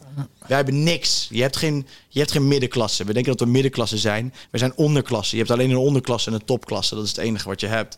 En in plaats van dat we die topklasse gaan aanvallen op al het vermogen wat ze hebben en alle macht die ze hebben, gaan we met elkaar zitten vechten. En dat is, dat is denk ik nu wat er gebeurt. En ehm, en, en, en waarom het zo belangrijk is ook om je niet te laten vaccineren. Want het is niet om het tegen te gaan, om het verspreiden van de virus tegen te gaan. Het is om jou in te lijven als slaaf. Letterlijk. Dus komen we weer bij de Anunnaki. Nou, wat we eigenlijk altijd al die tijd al zijn geweest volgens de Anunnaki-theorie. Ja. Uh, maar wat we nu, ik vind dat we altijd als slaaf zijn geweest, ook de afgelopen jaren, slaaf van het systeem. Maar dat worden we alleen maar meer door wat er nu staat te gebeuren. En ik vind dat erg zorgwekkend. Nu moet ik wel zeggen, want het klinkt heel beangstigend allemaal. Maar, en dat is ook wat een van jullie twee net ook zei, maar de weg hieruit is je beseffen dat je niet mee hoeft te doen in dit systeem. Dat je niet mee hoeft te doen met die vaccinatiedrang. Dat als jij bang bent dat je laat vaccineren omdat je nog naar een festival wil, moet je gaan nadenken waarom jij een festival zo belangrijk vindt. Wat zit er in jou dat jij een festival nodig hebt om een gelukkig leven te leiden? Wat zit er in jou dat je een vliegreis nodig hebt om een gelukkig leven te leiden? Als je daarvan af kunt stappen en als je je kunt beseffen dat je een gelukkig leven kunt leiden zonder al die afleidingen en prikkels. Als je dat kunt, ben je niet meer vatbaar voor de manipulatie van deze overheden en van de rijke families die ons in willen lijven als slaaf. En dan kun je zeggen: fuck dit, ik doe hier niet aan mee. En ik ga, ook al wordt het misschien wat pijnlijk of oncomfortabel, maar ik ga zorgen dat ik hier niet aan meedoe en dat ik mijn leven autonoom, zo autonoom als mogelijk, ga opbouwen. Zodat ik niet vatbaar ben voor deze shit. En het kan en iedereen kan het, daar ben ik van overtuigd. Zolang jij de kracht in jezelf weer terug te vinden. Is gewoon een gelijke stem, ja, zelfvoorzienende communities, hè, afgescheiden van de, van de maatschappij en terug in de natuur uiteindelijk. Nou, dat zou een hele mooie zijn. Dat zou iets zijn wat mij aanspreekt. Maar ik denk dat dat niet eens hoeft. Want er zullen ook heel veel mensen zijn die denken: ik wil niet die natuur in. Dat is ook prima, want je hebt technologie met crypto. Je hebt technologie met van alles en nog wat. Weet je, de technologie hebben zij in het leven geroepen om ons te domineren. Maar een fout die ze hebben gemaakt in die technologie is dat wij ze ook zelf kunnen gebruiken om onszelf, om onszelf te verrijken. Als je het op een goede manier doet. Dus niet iedereen zal in Portugal op een, een, stuk grond willen gaan wonen. Er zullen ook mensen zijn die in Nederland willen blijven wonen. Het zou niet mijn pad zijn, maar het is prima, weet je. Dat kan. Dat kan ook als je de technologie gaat gebruiken en die voor je laat werken. Er zijn een hele hoop dingen die je gewoon kunt gebruiken om nu geld te verdienen. Ik noemde crypto net al even. Heel erg belangrijk. Als je geld hebt, stop het daarin. Zorg dat je eraan verdiept en zorg dat je geld verdient. Ja, uh, David de Vriezeren, de gast. Uitgebreid over uh, cryptocurrency gehad. Ja een Bitcoin-expert en ja, die zegt het ook. Ja, ja. crypto is gewoon. Ik moet zeggen, ik hink een beetje op twee gedachten. Want ik kan ook nog ergens inzien. Want hoe Bitcoin ontstaan is, vind ik ook heel opvallend. Als je kijkt met wat ehm, de CIA tegelijkertijd eigenlijk een soort vanzelfde protocol heeft geschreven voor iets soort Bitcoins. En toen opeens was Bitcoin daar van een onbekend iemand. Dus ik hou ook nog wel ergens rekening met enige sturing vanuit die hoek. Maar dat maakt zoveel nu niet uit. Ik denk dat je, je ziet dat. Je kan er geld mee verdienen. Dat is al belangrijk. En spreid het gewoon. Koop goud en zilver. Zet het in bitcoin, weet je. Je, je kan onafhankelijk worden, echt waar. Ehm, het is alleen gewoon niet makkelijk en je moet tegen de publieke opinie in. Ja, en het is sowieso überhaupt los van, van alle theorieën en alles wat je doet. Qua financiën is het sowieso nooit verstandig om op één paard te wedden. Nee. Nee. Dus zet je al je geld in op bitcoin, ja, dan kom je, dan kom je misschien bedrogen uit. Dat zou zomaar kunnen. Zet je alles in op vastgoed, ja, vastgoedbubbel, ja, dan zit je daar klem. Ja. Ja, als nou, je kansen spreidt, dan uh, zit je altijd safer. en, altijd safe. En, en, en weet je, het is ook. Geld is ook maar een construct. Hè. Geld is ook maar wat je er zelf aan voorwaarde aan hecht of geeft. Geld. Een ruilmiddel, toch? Toen ik, ja, maar toen ik begon te beseffen, toen ik uit het nachtleven stapte en ik dus eigenlijk geen inkomen meer had. En toen ik me begon te beseffen, ik ben gewoon gaan doen wat ik ging doen, weet je. Maar toen ik begon te beseffen dat, wat maak ik me nou druk om geld? Waarom, waarom vertrouw ik niet in wat ik doe en dat dat goed komt? En het moment dat je dat weer gaat doen, het komt naar je toe wat je nodig hebt. of dat geld is, of, of een auto, of wat het... Het maakt niet uit wat het is, weet je wel. met mensen. ja. Of, nou, dat nog veel belangrijker. Of te gast zijn in een Tim Tom podcast. Ja. Oh, nou ja, tot nu toe eh, vind ik het enorm fijn. Dus eh, ik heb jullie mogen leren kennen. Dus dat vind ik ook al heel, eh, vind ik ook al heel leuk. Maar, maar dat is wel. Dat klinkt voor mensen surreal of zo. Maar op het moment dat je zo, zo gaat leven vanuit dat vertrouwen, dan komt het dus gewoon goed. En, en dat druk maken om geld, en dat is wat iedereen zich doet. En dat is ook waarom geld in het leven geroepen is ooit, weet je. Dat is echt niet om ons als ruilmiddel te laten fungeren en dat wij er even wat beter worden. Nee, onzin. Het is gewoon dat we in een red race zitten en geld en, en al die egocentrische shit gewoon. We waren net bij, bij Tom Kremers en die, eh, die zei het eigenlijk heel mooi. Aan de ene kant heb je welzijn, aan de andere kant heb je material- materialisme. En die twee kunnen niet zonder elkaar. Mm. Maar ze kunnen ook niet zijn. Er kan geen welzijn zijn zonder materialisme, maar er kan ook geen materialisme zijn zonder welzijn. Dan is er een mismatch, Mm. disbalans. En vraag me af, als als ik dit zo zeg, hoe, hoe komt dat binnen bij jou? Ja, ik geloof dat wel. Ik, ik, ik, ik geloof het wel. Kijk, ik vind vaak met materialisme is natuurlijk wel viezig of zo. Maar aan de andere kant, ja, het is ook gewoon fijn om je te belonen met, eh, met een fijne auto, bij wijze van spreken. Weet je wel, niet dat, ja, dan zou ik niet. Ja, het valt, alles valt of staat met een beetje met hoe of het echt gebeurt om je ego te voeden. En ik moet zeggen, dat is mijn, mijn zoektocht het afgelopen jaar ook wel enorm geweest. Ehm, het wegstrippen van je eigen ego. Mhm. En eh, ik, ik vind dat moeilijk. Ik vind dat lastig. Ik bedoel, ik kom uit de dance scene. Ik heb alles opgebouwd om, rondom dat ego heen eigenlijk, weet je wel. Maar mijn, mijn ontwakening en mijn zoektocht naar hoe de wereld in elkaar stak... daar ben ik door zoveel lagen van mezelf heen moeten gaan. Door los te moeten laten. Maar oké, als dit niet zo is zoals ik ooit dacht... dan is dat stukje van mijzelf opeens niet meer waar of daar. Dus dat gaat weg oh shit, dit zit ook anders dan ik dacht.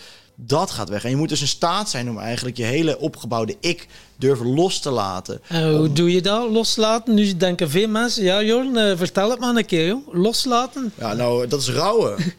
dat is rouwen. Dat is het toelaten dat, je, dat het niet zo is. Dat, het, dat, je, dat je dat los mag laten. Het is gewoon janker erom. Het is gewoon... Ja, dat, ik kan het het beste omschrijven als een rouwproces eigenlijk. En als je eenmaal door die ergste heen bent... dan sta je meer open. En dan durf je het meer binnen te laten komen. En dan is het niet meer per se... ehm, dan voelt het wat minder als echt als iets mega zelf van jezelf moet af, afscheid moet nemen. Maar ik ben nog steeds constant bezig met proberen dat ego ehm, weg te halen. Of in ieder geval helemaal weghalen, zoals dat nooit doen. Het, het brengt me ook wel wat. Maar om proberen niet uit te, uit te handelen vanuit ego bijvoorbeeld. Of om te kijken waarom je bepaalde besluiten neemt. Is dit nou omdat ik dit echt wil? Of omdat ik denk dat ik dit echt wil? Of omdat, weet je wel, die hele struggle... ehm, dat heeft me ook pas, zeg maar, doen beseffen wat... hoe veel ego in de weg kan zitten van jou en van de besluiten die je neemt, heeft me pas toen beseffen toen ik erachter kwam, ja, dat de wereld anders in elkaar steekt, weet je. Ja, onze spirituele leraar die, die zegt het mooi. Het is belangrijk dat jouw koning op de troon zit. En jouw koning of je koningin is de ziel. Maar je hebt ook nog een minister van Binnenlandse Zaken en een minister van Buitenlandse Zaken. Een minister van Binnenlandse Zaken is je ego en een minister van Buitenlandse Zaken is je persoonlijkheid. En als die op de troon zitten, ja, dat, eh, dan eh, kan je wel eh, even in onbalans gaan. Ja, Dat vond ik heel mooi eh, en heel bevattelijk ook en begrijpelijk. Van, eh, ja. Oké, ja, wie, wie zit er op de troon? Is het mijn ego, de persoonlijkheid, hoe dat ik wil overkomen? Of, of is het echt wel de ziel wie dat je diep van binnen echt zijt? Ja, nou, dat vind ik heel mooi eigenlijk. Vind ik super mooi, een mooi inzicht. Ja, ik, eh, daar, daarom voor mij is ook echt zeg maar, die hele spirituele kant open gegaan hierdoor. Want eigenlijk naarmate ik meer laagde wegstripte van de wereld en van mezelf, kom je steeds meer uit altijd bij een spirituele kern van het hele verhaal eigenlijk. En gek genoeg heb ik mijn hele leven al best wel zo geleefd door zo intuïtief te zijn en zo totaal te gaan op wat mijn intuïtie zegt en niet te luisteren naar wat andere mensen ervan vinden. Maar het valt op zijn plek nu, nu ik daar zo steeds meer onderzoek naar doe en eigenlijk je steeds meer inderdaad wat ik net zeg wegstrip en bij die spirituele kern uiteindelijk overkomt. Want uiteindelijk is, maakt het allemaal geen reet uit wat er gebeurt, weet je wel. We kunnen ons allemaal druk maken over van alles nog wat en hier nog drie uur praten over, over eh, corona en over whatever. Maar het- Alles is licht en liefde. Ja, en, uiteindelijk is dat het gewoon. eh, ja. uiteindelijk is dat het. En het zou toch mooi zijn als we daar allemaal meer uitkomen of zo. Dat we dat ons allemaal meer, meer gaan beseffen en, en meer, eh, meer naar binnen gaan en zo. En meer kijken wat nou echt belangrijk is in het leven voor jou. En het zal voor iedereen wat anders zijn, maar... En naar onze potentie gaan leven, man. Ja. We zijn, Is, is echt belangrijk. Maar ik, ik zei net al, voor mij is familie heel belangrijk. Ehm, en, en dat is eigenlijk wel een mooi bruggetje ook naar de vraag van de vorige gast.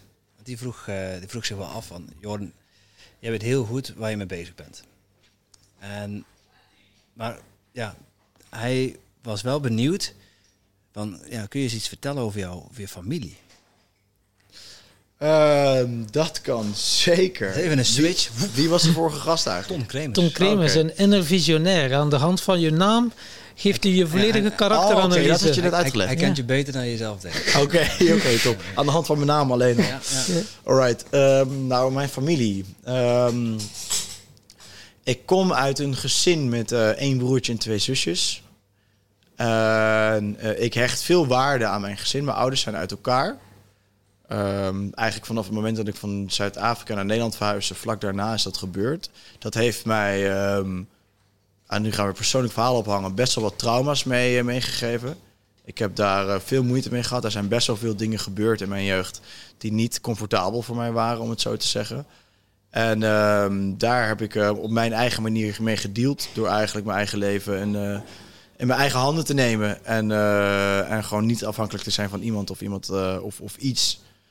En eh, dat vind ik erg mooi. Maar wat mij de laatste, het laatste jaar heeft achter, ben ik achtergekomen... is dat eh, een heel stuk van mijn, eh, van mijn karakter en mijn uitspattingen daar nog in zitten. Dus ik ben toevalligerwijs een paar maanden geleden... ehm, met mijn moeder naar Frankrijk gegaan. Ze heeft daar een huis. En met mijn zusje. En daar is eventjes flink aan met mezelf aan de slag gegaan. Maar ook eigenlijk met mijn relatie met haar. En wat er vroeger gebeurd is. En dat heb ik ook met mijn vader gedaan. Dus afgelopen tijd echt mijn demons geconfront als een motherfucker. En ik kan het echt iedereen aanraden. Hoe moeilijk dat ook is op het moment. Maar je krijgt er zoveel voor terug. Maar eh, mijn gezin hecht ik heel veel waarde aan.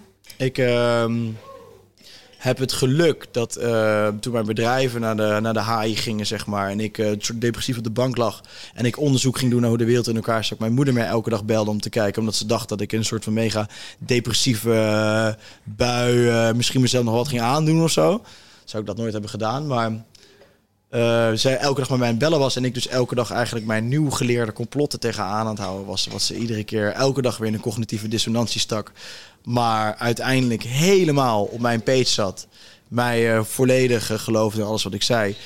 Haar, zij en ik eigenlijk, mijn stiefvader, dus haar man, die arts is, op onze page gekregen. Dus hij is arts en hij is helemaal mee eens met, met, met wat wij allemaal denken over corona en over de zogenaamde vaccins.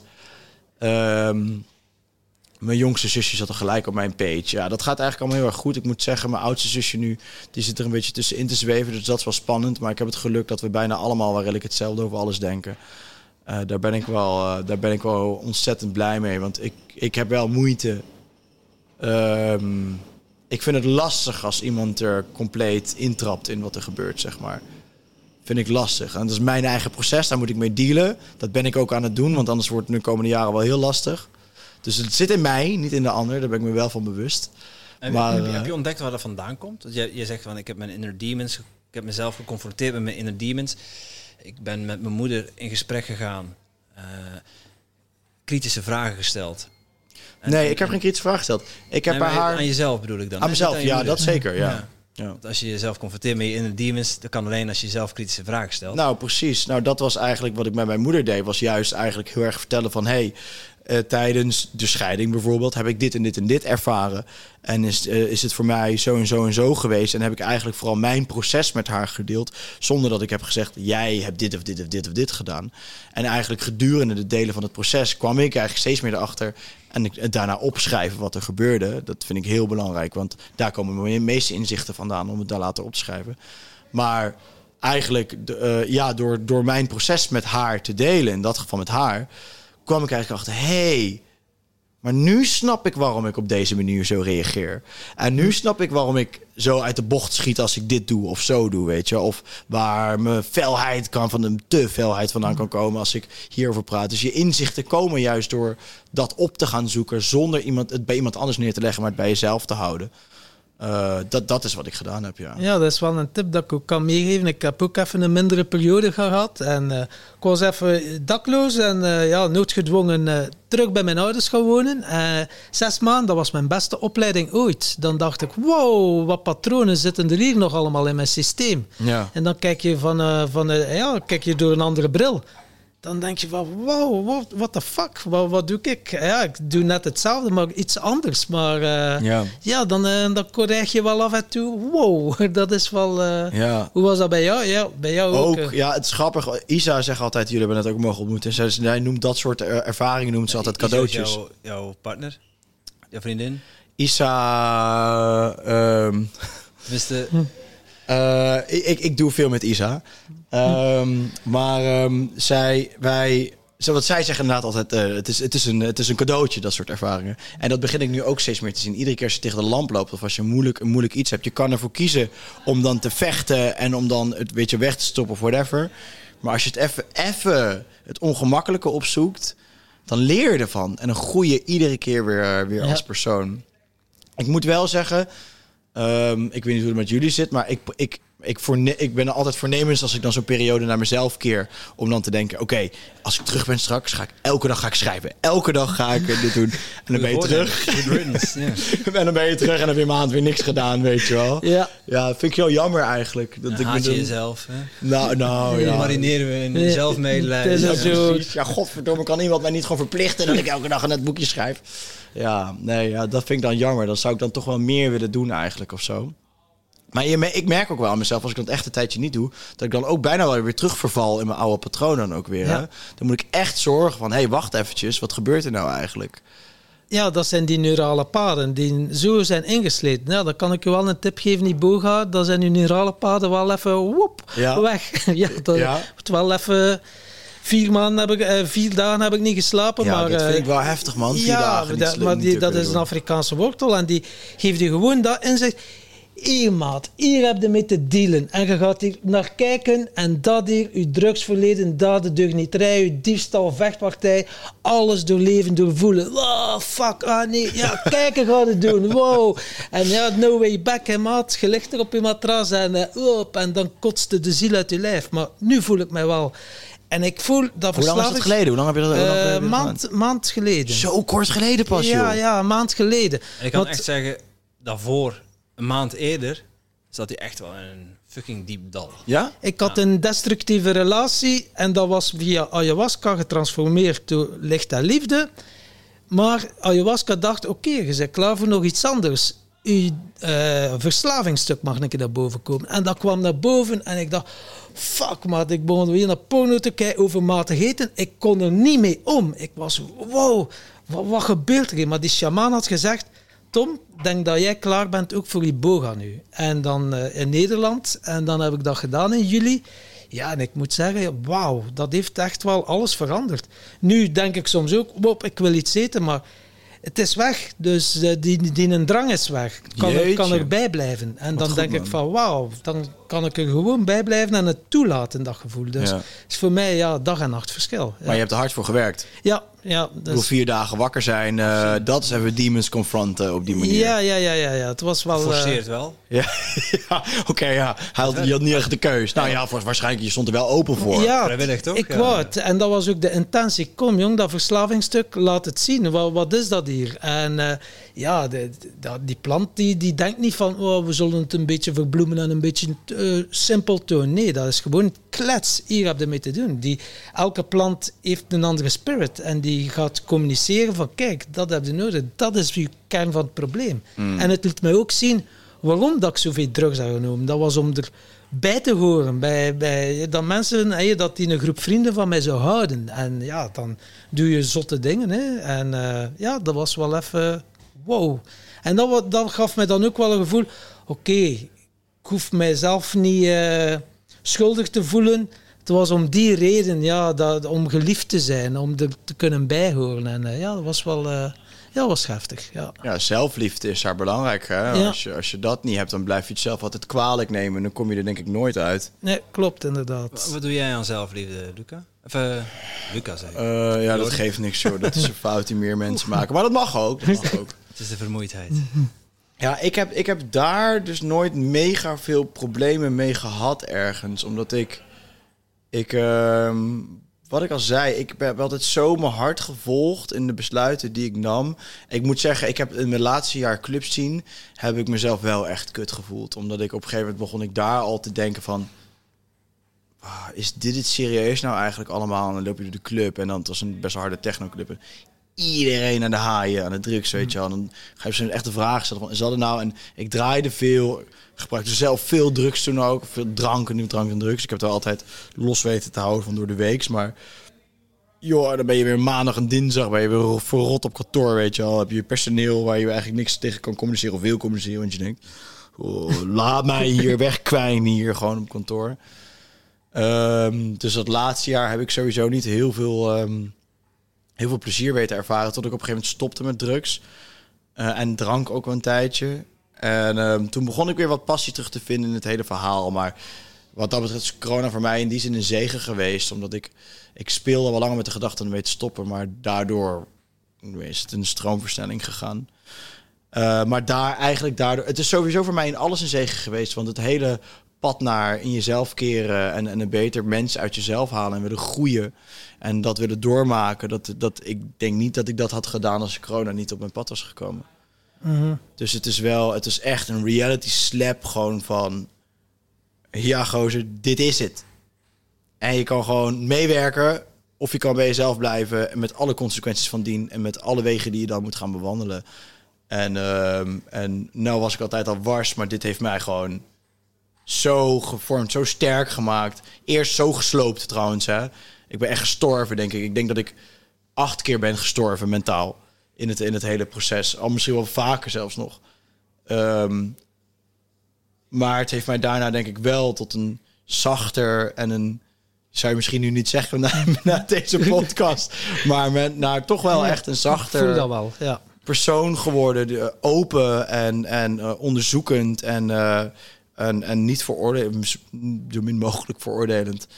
En, en dat heb ik wel te danken aan, aan het proces waar doorheen ben gegaan, waar ik voor gekozen heb doorheen gegaan. Ik ben misschien, ik bedoel, corona heeft mij dan, dat is het universum misschien geweest die mij op dat pad heeft gesteld. Maar vanaf dat punt vind ik, want ik geloof in het universum, maar, universum, maar ik geloof ook zeker in je eigen aandeel daarin. En ik heb vanaf dat moment wel gekozen om vol ehm, de ongemakkelijkheid op te zoeken en te gaan staan eh, voor, voor waar ik voor sta. En dat, ja, echt, ik, als ik één ding mensen kan aanraden, is doe dat, weet je wel. Doe wat je voelt, ga ervoor staan, ook al gaat dat tegen de menigte in. En je gaat je zo goed voelen en alles gaat je pad opkomen. Ja, en eh, zo die een drugs, jij kon van de ene dag op de andere dag zeggen van oh, ik stop. Of was het nu zo occasioneel als iemand zegt, hm, leid je kook, eh, gaat het wegblazen? Of zeiden nee, dat is eh, eeuwig en altijd gedaan? Of? Nou, ik eh, gebruikte coke eigenlijk alleen in combinatie met alcohol. Dus dat heb ik altijd gehad. Ik vond er geen zak aan zonder. En het was voor mij echt party. Ja. Een puur party. Goed, als ik aanging, ging ik ook niet meer uit. Maar het was wel party. Maar wat er eigenlijk gebeurde bij mij op het einde was tijdens het DJ'en ook gewoon een, jeetje, een persoonlijke verhaal hier vanavond. Maar tijdens het DJ'en was gewoon stond ik best wel een groot festival te draaien. Dat moest afsluiten. En ehm, ik was zo naar de kloten dat ik gewoon drie keer hetzelfde nummer achter elkaar heb gedraaid. En ik ben weggedragen door, door de mensen daar, weet je wel. Het was zo erg. En dat ik wakker werd de volgende dag met mijn vriendin naast me. Zij zei, en ik was prima vrolijk of zo, weet je, kater, maar prima vrolijk. Zei, joh, jij weet niet meer wat er gisteren gebeurd is, of wel? Toen zei ik, nee. Toen ging ze het uitleggen. En ik had al vaker blackouts van bijna de hele avond. Maar dit was zo heftig. En ik hoorde wat er toen gebeurde. Dus ik heb die eigenaar van het feest opgebeld. Ik heb al die mensen die erbij betrokken waren gelijk, weet je wel. Gelijk die ochtend. Jongens, sorry, ik heb me echt misdragen. Wat de fuck heb ik gedaan? En ik schaam me kapot ervoor. En eh, toen heb ik besloten, dit was de laatste keer. Oké, ja. Dit was de laatste keer, dit ga ik niet meer doen. En ehm, daar ben ik mee gestopt. Toen ben ik een tijdje gestopt met alcohol en met coke. Omdat ik ehm, de, die triggers samen had. En na een tijdje kon ik een beetje weer alcohol gaan drinken. En eh, ja, sindsdien, eh, ik zeg niet dat ik het nooit meer heb gedaan. Ik heb het sporadisch nog wel eens gedaan. Maar in ieder geval de kracht gevonden om, eh, om, daar, eh, om dat niet meer te hoeven. Ja. En nu echt al heel lang niet meer. En het, boeit me, het, boeit me echt niet meer. Ja, uw focus ligt op iets anders en ja, dan heb je gewoon ja, er ook geen behoefte meer naar Nee. uiteindelijk. Ja. Nee, de behoefte is weg. Ja. Ik denk dat is het belangrijkste, weet je. Als je er nog heel erg behoefte aan hebt, hetzelfde geldt voor roken. Als je nog heel veel behoefte aan roken hebt, gaat stoppen bijna onmogelijk zijn. Je moet op een gegeven moment die, dit hebben, Ja. eh, dat je denkt, wat, wat doe ik eigenlijk? Wat doe ik eigenlijk? Ja, weet je, en ik, en ik, zie, ik zie ook mensen, als je op een gegeven moment wat meer following krijgt en je spreekt je wat meer uit en je bent de spiegel voor heel veel mensen, dan gaan mensen je haten en dan gaan mensen je kut lopen doen op social media. En wat ik vaak terug zie komen is inderdaad van, omdat ik uit de dancing kom, ze weten niet eens, dit zal de eerste keer zijn dat ze mij horen praten over drugs. Uh, maar ik steek het ook niet onder stoel of banken, weet je wel. Fuck it. Ik bedoel, het is gewoon uh, een onderdeel van mijn leven geweest. Ik kom uit de dance scene. En uh, ook zou ik niet uit de dance scene komen. Het is gewoon een onderdeel van mijn leven geweest. En het heeft mij sterker gemaakt. Het heeft mij mijn lichaam leren kennen. Het heeft mij door diepe dallen laten gaan. Um, en het heeft mij gewoon enorm veel sterker gemaakt als persoon. Dus ik zou het, als ik het nu opnieuw zou moeten doen, zou ik het exact hetzelfde hebben gedaan. Ja, wat heeft mij vroeger ook geholpen. Want ja, ik was depressief en dat was de magische pil, ecstasy. Ja, dat was zo. Ik kon voelen en ja, ik voelde mij terug. Ik dacht van wauw, yes, ik kan het toch voelen. En, maar ja, om de duur wordt, dat- wordt dat een fucking groot probleem natuurlijk. Ja. Als je ja, in de dance scene, eh, als je van de donderdagavond tot de, de maandag weggaat en je slaapt niet, ja, Ja. Dat, eh, dan wordt het, eh, ja. Weet je dat ik vroeger veel in België ging stappen? Ja, en, toen ik, toen ik eh 15, 16 was. Toen Waar ging je ik naar. eh, toen was hardstyle en zo. Was gymstyle, hardstyle. Een beetje die periode was het. En toen ging ik altijd naar. ehm, Complex. Oké. Naar, eh, nog wel eens naar High Street, want dat was dichtbij in, in Hoogstraten. Hoogstraten, ja. De site. ehm, eigenlijk al een beetje. Jullie liepen enorm voorop in die clubs ten opzichte van Nederland allemaal. In die hardere, in die hardere clubs destijds in ieder geval. Dus een mega hype daar. Vol aan de pillen naar die clubs toen ook inderdaad. Bij mij was het 15, ja, 16. ja, bij mij ja, 25 jaar geleden. Dat was dan de Balmoral en de Sherry Moon en eh Boccaccio. Sherry Moon en, eh, ja, gehoord, ja, ja. ja. Ja, pas op. Ik heb ook mooie tijden gehad. Maar ja, als ik er nu op terugkijk, het heeft mij wel gevormd. En als je in zo'n milieu zit, haalden ze er ook allemaal uit. Van, we zijn een zevenaar, hij ligt. Ja, dat is... Ja, je hebt gewoon dat gevoel, hè. Je kijkt, en ik heb jaren dan ook ambtenaar geweest. Maar ja, dat zijn even grote gangsters, maar in een maatpak. en dan denkt ze van, jongen, jij, nee, wat dat hij hier aan het vertellen zit, je bent een dikke zeevraar. Ja, je voelt dat gewoon in zo'n milieu. Ja, ik denk dat dat voor jou ook wel zo is. Nou ja, en het is levenservaring ook Ja. gewoon. Wat ik heb meegemaakt in die jaren allemaal van de dancing, maar ook daarvoor. Van het, joh, en dan dat, dat weer zo'n studie, studie beginnen.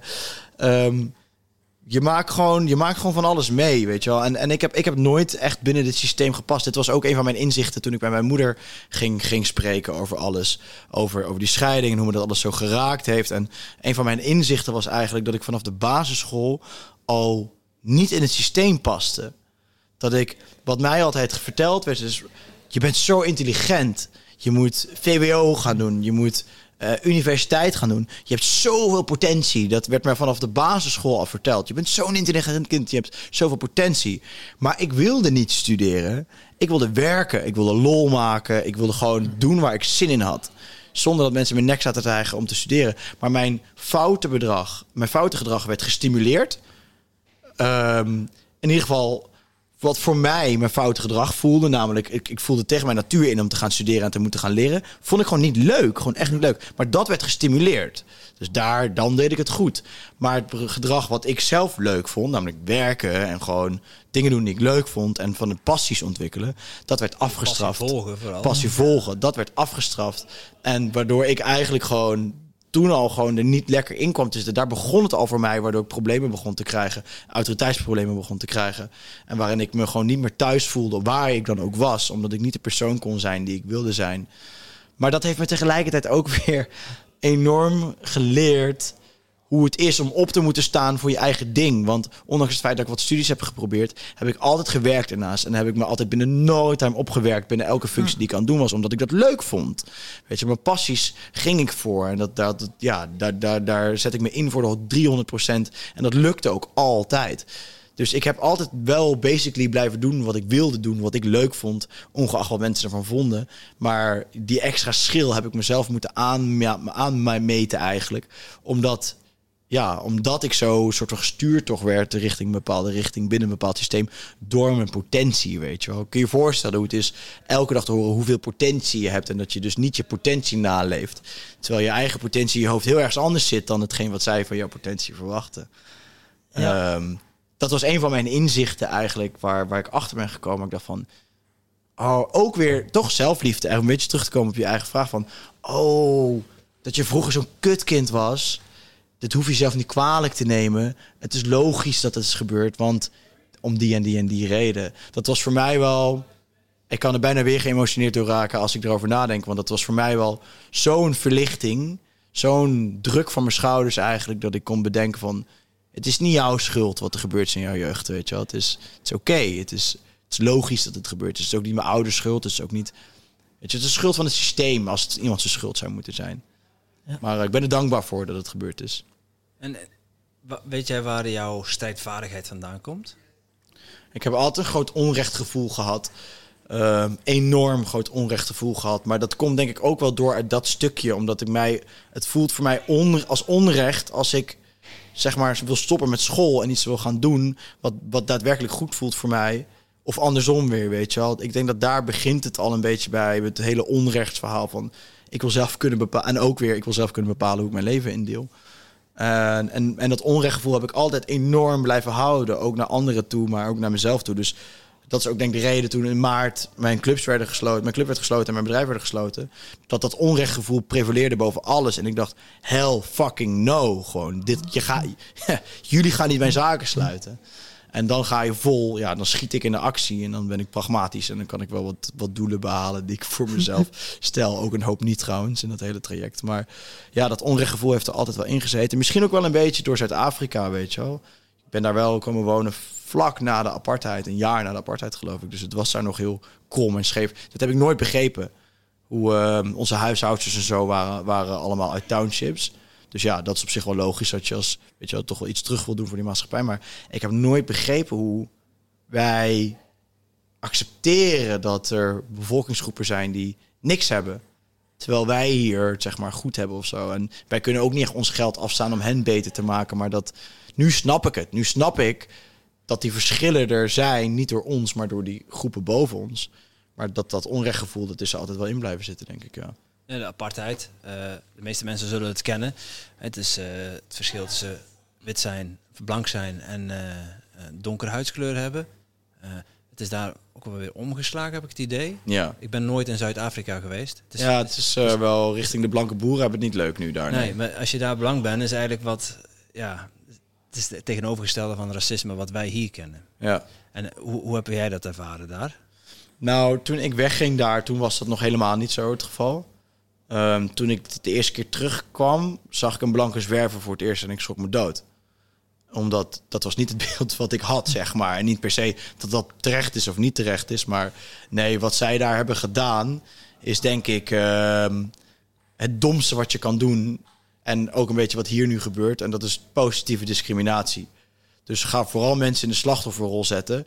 En ga vooral zeggen dat het logisch is dat ze in die slachtofferrol zitten. Overigens, wat daar gebeurt is in dat land is natuurlijk absurd. Hè? Ik bedoel, don't get me wrong. Die, eh, dat, slaat, dat gaat helemaal nergens over. Maar positieve discriminatie en een slachtofferrol creëren is nooit de oplossing. En dat is het ook nu niet. Want weet je wat de grap is? Ik ben daar bij vrienden geweest laatst. Die nemen dus gewoon geen zwarte Zuid-Afrikanen meer aan als, als, als tuinders of als, als, als huishouders. Want zij werken niet. Ze halen dus de mensen uit Mozambique en de omliggende landen, die vluchten naar Zuid-Afrika, die worden nu aangenomen bij, bij dat soort banen. Omdat de voorgetrokken Zuid-Afrikaanse zwarte gemeenschap, die werkt niet meer omdat ze het nooit hebben gehoeven. En omdat ze nu ook vinden dat ze het niet hoeven te doen, omdat ze in die slachtofferrol blijven zitten. En dan zie je dus wat het creëert. Dus het maakt het probleem alleen maar erger, die positieve discriminatie. En nu krijg je dus ook dat zij voor worden getrokken bij baantjes. Zodat de blanke mensen geen de baantjes niet meer kunnen krijgen. En dat ze dus niet op competentie mensen worden gekozen, maar op afkomst worden mensen gekozen. En dat vind ik altijd de hele grap van die racisme-agenda. Is de racisme, de, de mensen die racisme bestrijden, bestrijden racisme met racisme. En dan denk ik, hoe hypocriet is dat in godsnaam? Want dan ga je dus blanke mensen geen baan meer geven... terwijl zij misschien beter zouden zijn dan de ander. Dus je gaat racisme uitoefenen om racisme te bestrijden. Ja, dat kan niet. Dat werkt niet. En dat gaat ook never, never nooit werken.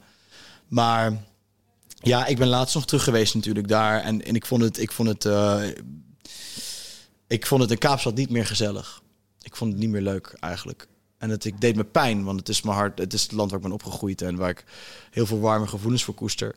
Uh, maar dat deed me wel pijn om te zien hoe kapot dat land is geworden.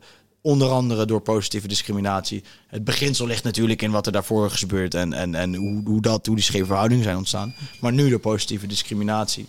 En het leert mij dat je, dat, dat nooit uh, de oplossing zou moeten zijn. Ook niet uh, een land als Nederland of België of waar dan ook. Dus die slachtofferrol, daar win je nooit, daar win je nooit iets mee. Het zou niet moeten uitmaken. Maar ja, daar zegt het ook alweer alles in. Ja. Het zou niet moeten. Het zou, niet, het zou niet moeten, nee, maar dat doet, dat doet het blijkbaar wel, ja. En als we ons gaan beseffen door wie dat komt, hè, dan, zou, dan, dan gaan we toch, weet je al, in plaats van dat er nou een, een demonstratie komt. Ik had laatst op Twitter gezet, of, en ja, en daar kreeg ik natuurlijk ook wel weer gezeik mee, maar van, hey, er was een, er was een, uh, een, een Pride Mars door, door Amsterdam voor de gay community go for it, weet je wel. Supergoed doen, awareness, lijkt me goed, bewustzijn, super mooi. Regel het. De marsen tegen de coronamaatregelen mogen nooit doorgaan trouwens. Dat mag nooit, omdat daar kunnen de mensen zich niet aan de coronamaatregelen houden. De Pride Mars mag doorgaan, is niks aan de hand. Houdt niemand zich aan de maatregelen, één groot feest. En again, go for it, ik ben er blij voor, doe het. Alleen, het verschil daarin is op zich wel grappig om te zien. Maar wat ik zei is, um, al die mensen die met de Pride Mars zijn meegelopen... gaan zij nou ook staan voor ongelijkheid op het gebied van medische apartheid. Dus gaan zij nou ook staan of voor de vrijheid voor, voor, je, voor je medische keuzes? Zo verwoord ik hem, geloof ik. Ah, ja. Ja, dat Vond ik het echt de vraag. Duurt misschien een jaar of 50 of 60. Ja, ja wellicht. Ja, ja. Nee, ik, snap je, ik snap je punt. Maar Um, wel een relevante vraag. Want vrijheid is vrijheid. Ja. En gelijkheid is gelijkheid. En niet maar voor een bepaald groepje mensen. Maar ook voor mensen die een bepaalde medische voorkeur hebben. En daar kan je dan niet je ogen voor sluiten. Dat is hypocriet. En die hypocrisie die wil ik graag callen. En, um, en als mensen gaan zeggen, ja, dan kan je niet met elkaar vergelijken. Want het ene is een keuze en de ander niet. Sorry, kan je wel met elkaar vergelijken. Want het is gewoon, mijn vrijheden worden mij afgenomen omdat ik een bepaalde keuze ergens voor heb. Omdat ik me kies, ervoor kies om me niet in te laten spuiten met een gifstof. Weet je wel? En uh, als iemand dat wel doet, even goede vrienden, dat moet iedereen lekker zelf weten. Maar als jij gaat staan voor een vrije wereld en voor niet-uitsluiting, dan, uh, uh, dan moet je, en dat doe je bij de gay community, zou je dat ook moeten doen bij medische apartheid. En dat is wel waar we naartoe gaan. En ik vond het mooi dat je die apartheid nog een keer aanhaalde. Want dat is letterlijk nu wat er gebeurt. Het is, mensen willen het niet horen, maar het, het, uit, het achterin de bus zetten van de zwarte gemeenschap in Zuid-Afrika destijds is wat er nu gebeurt met de niet-gevaccineerden.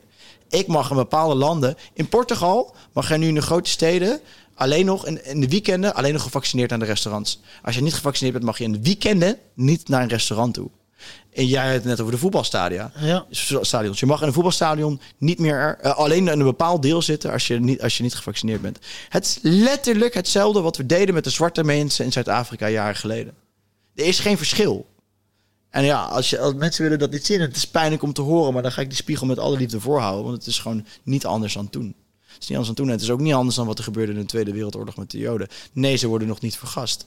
Dat is zeker een, een groot verschil. Maar ze worden wel uitgesloten van de maatschappij. En ook de Tweede Wereldoorlog is ooit begonnen een bepaald jaar. Het is niet gelijk begonnen met Joden op de trein zetten naar, de, naar, nee, naar, naar kampen. propaganda. En, uh, het is met jaren aan propaganda en alles vooraf gegaan voordat dat mogelijk was. En wat dat betreft zitten we nu in exact hetzelfde. Er is op een gegeven moment ook één wet gekomen die Hitler de macht gaf om van alles en nog wat te kunnen doen zonder instemming van de regering. Dat is nu in Nederland, ik weet niet in België, maar het zal hetzelfde zijn. Ja, de pandemiewet is er ook doorgekomen. Exact hetzelfde. tijdens de overstromingen, alle focus overstromingen, dan hebben ze hem heel vlug uh, goedgekeurd. Dus ja, dat wordt niet zoveel gezegd. Het heeft vier jaar geduurd, vier jaar, benadruk het graag, om uh, terugbetaling van uh, psychologische hulp goed te keuren en terug te betalen, betaald te krijgen. Tja, ja, dat zijn van die dat, dingen. Dat, ja, dat, uh, denk daar, maar eens, denk daar maar eens over na, inderdaad. Ja, hoe kan dat dan? Hoe kan dat dan? Ja. En dan, waren de, en, dan is, ja, ja, ja, en dan is de zorg, hè, dat waren allemaal de strijders goed. En nu gaan ze ze gewoon beginnen ontslaan. Hè? Het zorgpersoneel, degene die nog niet laten vaccineren, is nu zo van: hé hey jongen, je kunt hier. eh, En zo wordt het een self-fulfilling prophecy. Want wat krijg je? Nog kraptere, nog, nog meer krapte in de zorg. en nog, Nog, minder, minder personeel en minder nog meer drukte, personeel, nog, meer drukte, minder bedden op eh, intensieve. Oh, en, golf zoveel. We hebben Ja. personeeltekort. Ja, je hebt net een kwart ontslagen. Wat denk je? ja, ja. ja. ja, zo simpel is het wel, toch? ja, dat is allemaal 1 niet. plus 1 is 2 dan. Ja. Ja, dat zou je wel zeggen. Klinkt allemaal niet allemaal happy, maar onze podcast gaat wel over happiness, over geluk. En eh, we hebben altijd twee vragen die elke keer terugkomen. Eh, voor sommigen het angstzweet begint al, eh, ja, bij sommigen breekt dat uit, het angstzweet. Wat is jouw... Ik zie die- het bij Jon ook al uitbreken. Ja, ja, ik... is, mensen zien het niet, maar ik zit te shaken hier op mijn stoel. Wat is jouw definitie van geluk? Dat vind ik, dat is een hele mooie vraag ook. Want weet je dat ik eigenlijk in die periode dat ik in de dance scene zat en me dus eh, ook wel eens nu- nuttigde van wat drugs en zo. En ik eigenlijk daardoor, kan ik wel stellen, wat minder goed in mijn vel zat. Zei ik altijd tegen iedereen, wat de fuck is geluk? Ik geloof niet in geluk. Dat is, al, dat is altijd wat ik zei.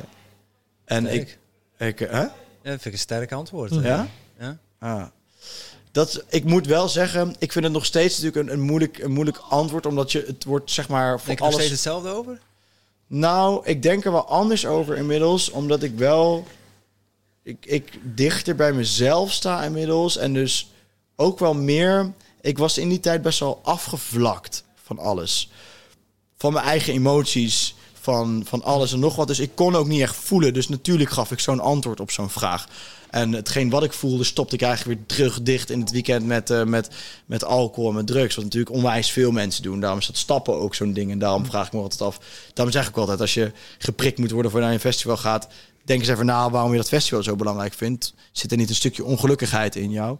Maar nu moet ik je eerlijkheidshalve wel bekennen dat ik er wel anders naar ben gaan kijken. Omdat ik de kleine dingen, de omgang met mensen, de echt waar, de, de waardevolle relaties die ik heb opgebouwd het afgelopen jaar met mensen. Het is insane. Dat heb ik nog nooit zo ervaren, nog nooit zo gevoeld. En begin ik wel steeds meer te zien dat voor mij zit geluk hem eigenlijk gewoon in een autonomie en het leven leiden wat je zelf wil. En, ehm, en ik merk naarmate ik dat steeds meer aan het doen ben en voor mezelf steeds meer dat aan het creëren ben, ik steeds ook meer kom bij een soort van gevoel wat ik zou kunnen omschrijven als geluk. En, ehm, en, en dat, dat is het, denk ik. Dat steeds meer bij jezelf komen. Dat steeds meer ehm, jezelf losfrikken van wat andere mensen van je denken. Jezelf losfrikken van systemen en patronen. En steeds meer uitkomen bij wat het leven in essentie echt inhoudt. Waar ik overigens nog steeds niet helemaal achter ben. Maar ehm, komt voor mij wel steeds meer een, een soort van geluk, geluksgevoel boven zetten. En, en eh, ja, ik ben keen voor autonomie. Maar ook omdat ik denk dat het de mens mooi maakt. En wat ik het afgelopen jaar heb mogen ervaren aan mensen die ik heb mogen ontmoeten. Die autonoom in het leven staan. Autonome denkers, vrije denkers. Dat zijn zulke mooie mensen waarin je zulke diepe banden kan delen. Zulke diepe gedachten ook kan delen. Dus ja, dat is zo, zo waardevol. Daar heb je geen, geen drank, ook al hou ik van een wijntje, en drugs voor nodig om dat te mogen ervaren, denk ik. Mooi antwoord. Dank je. En als je, het, eh, als je denkt aan, aan succes, wat komt er dan eh, voor begrip naar boven? Ja, dat was ook eerst echt enorm materialistisch natuurlijk. Maar voor mij is nu echt waar met het allerbelangrijkste. Is, kijk, ik heb een missie en ik heb ook een soort van doel. En mijn missie is het, het eh, bewustwordingsproces.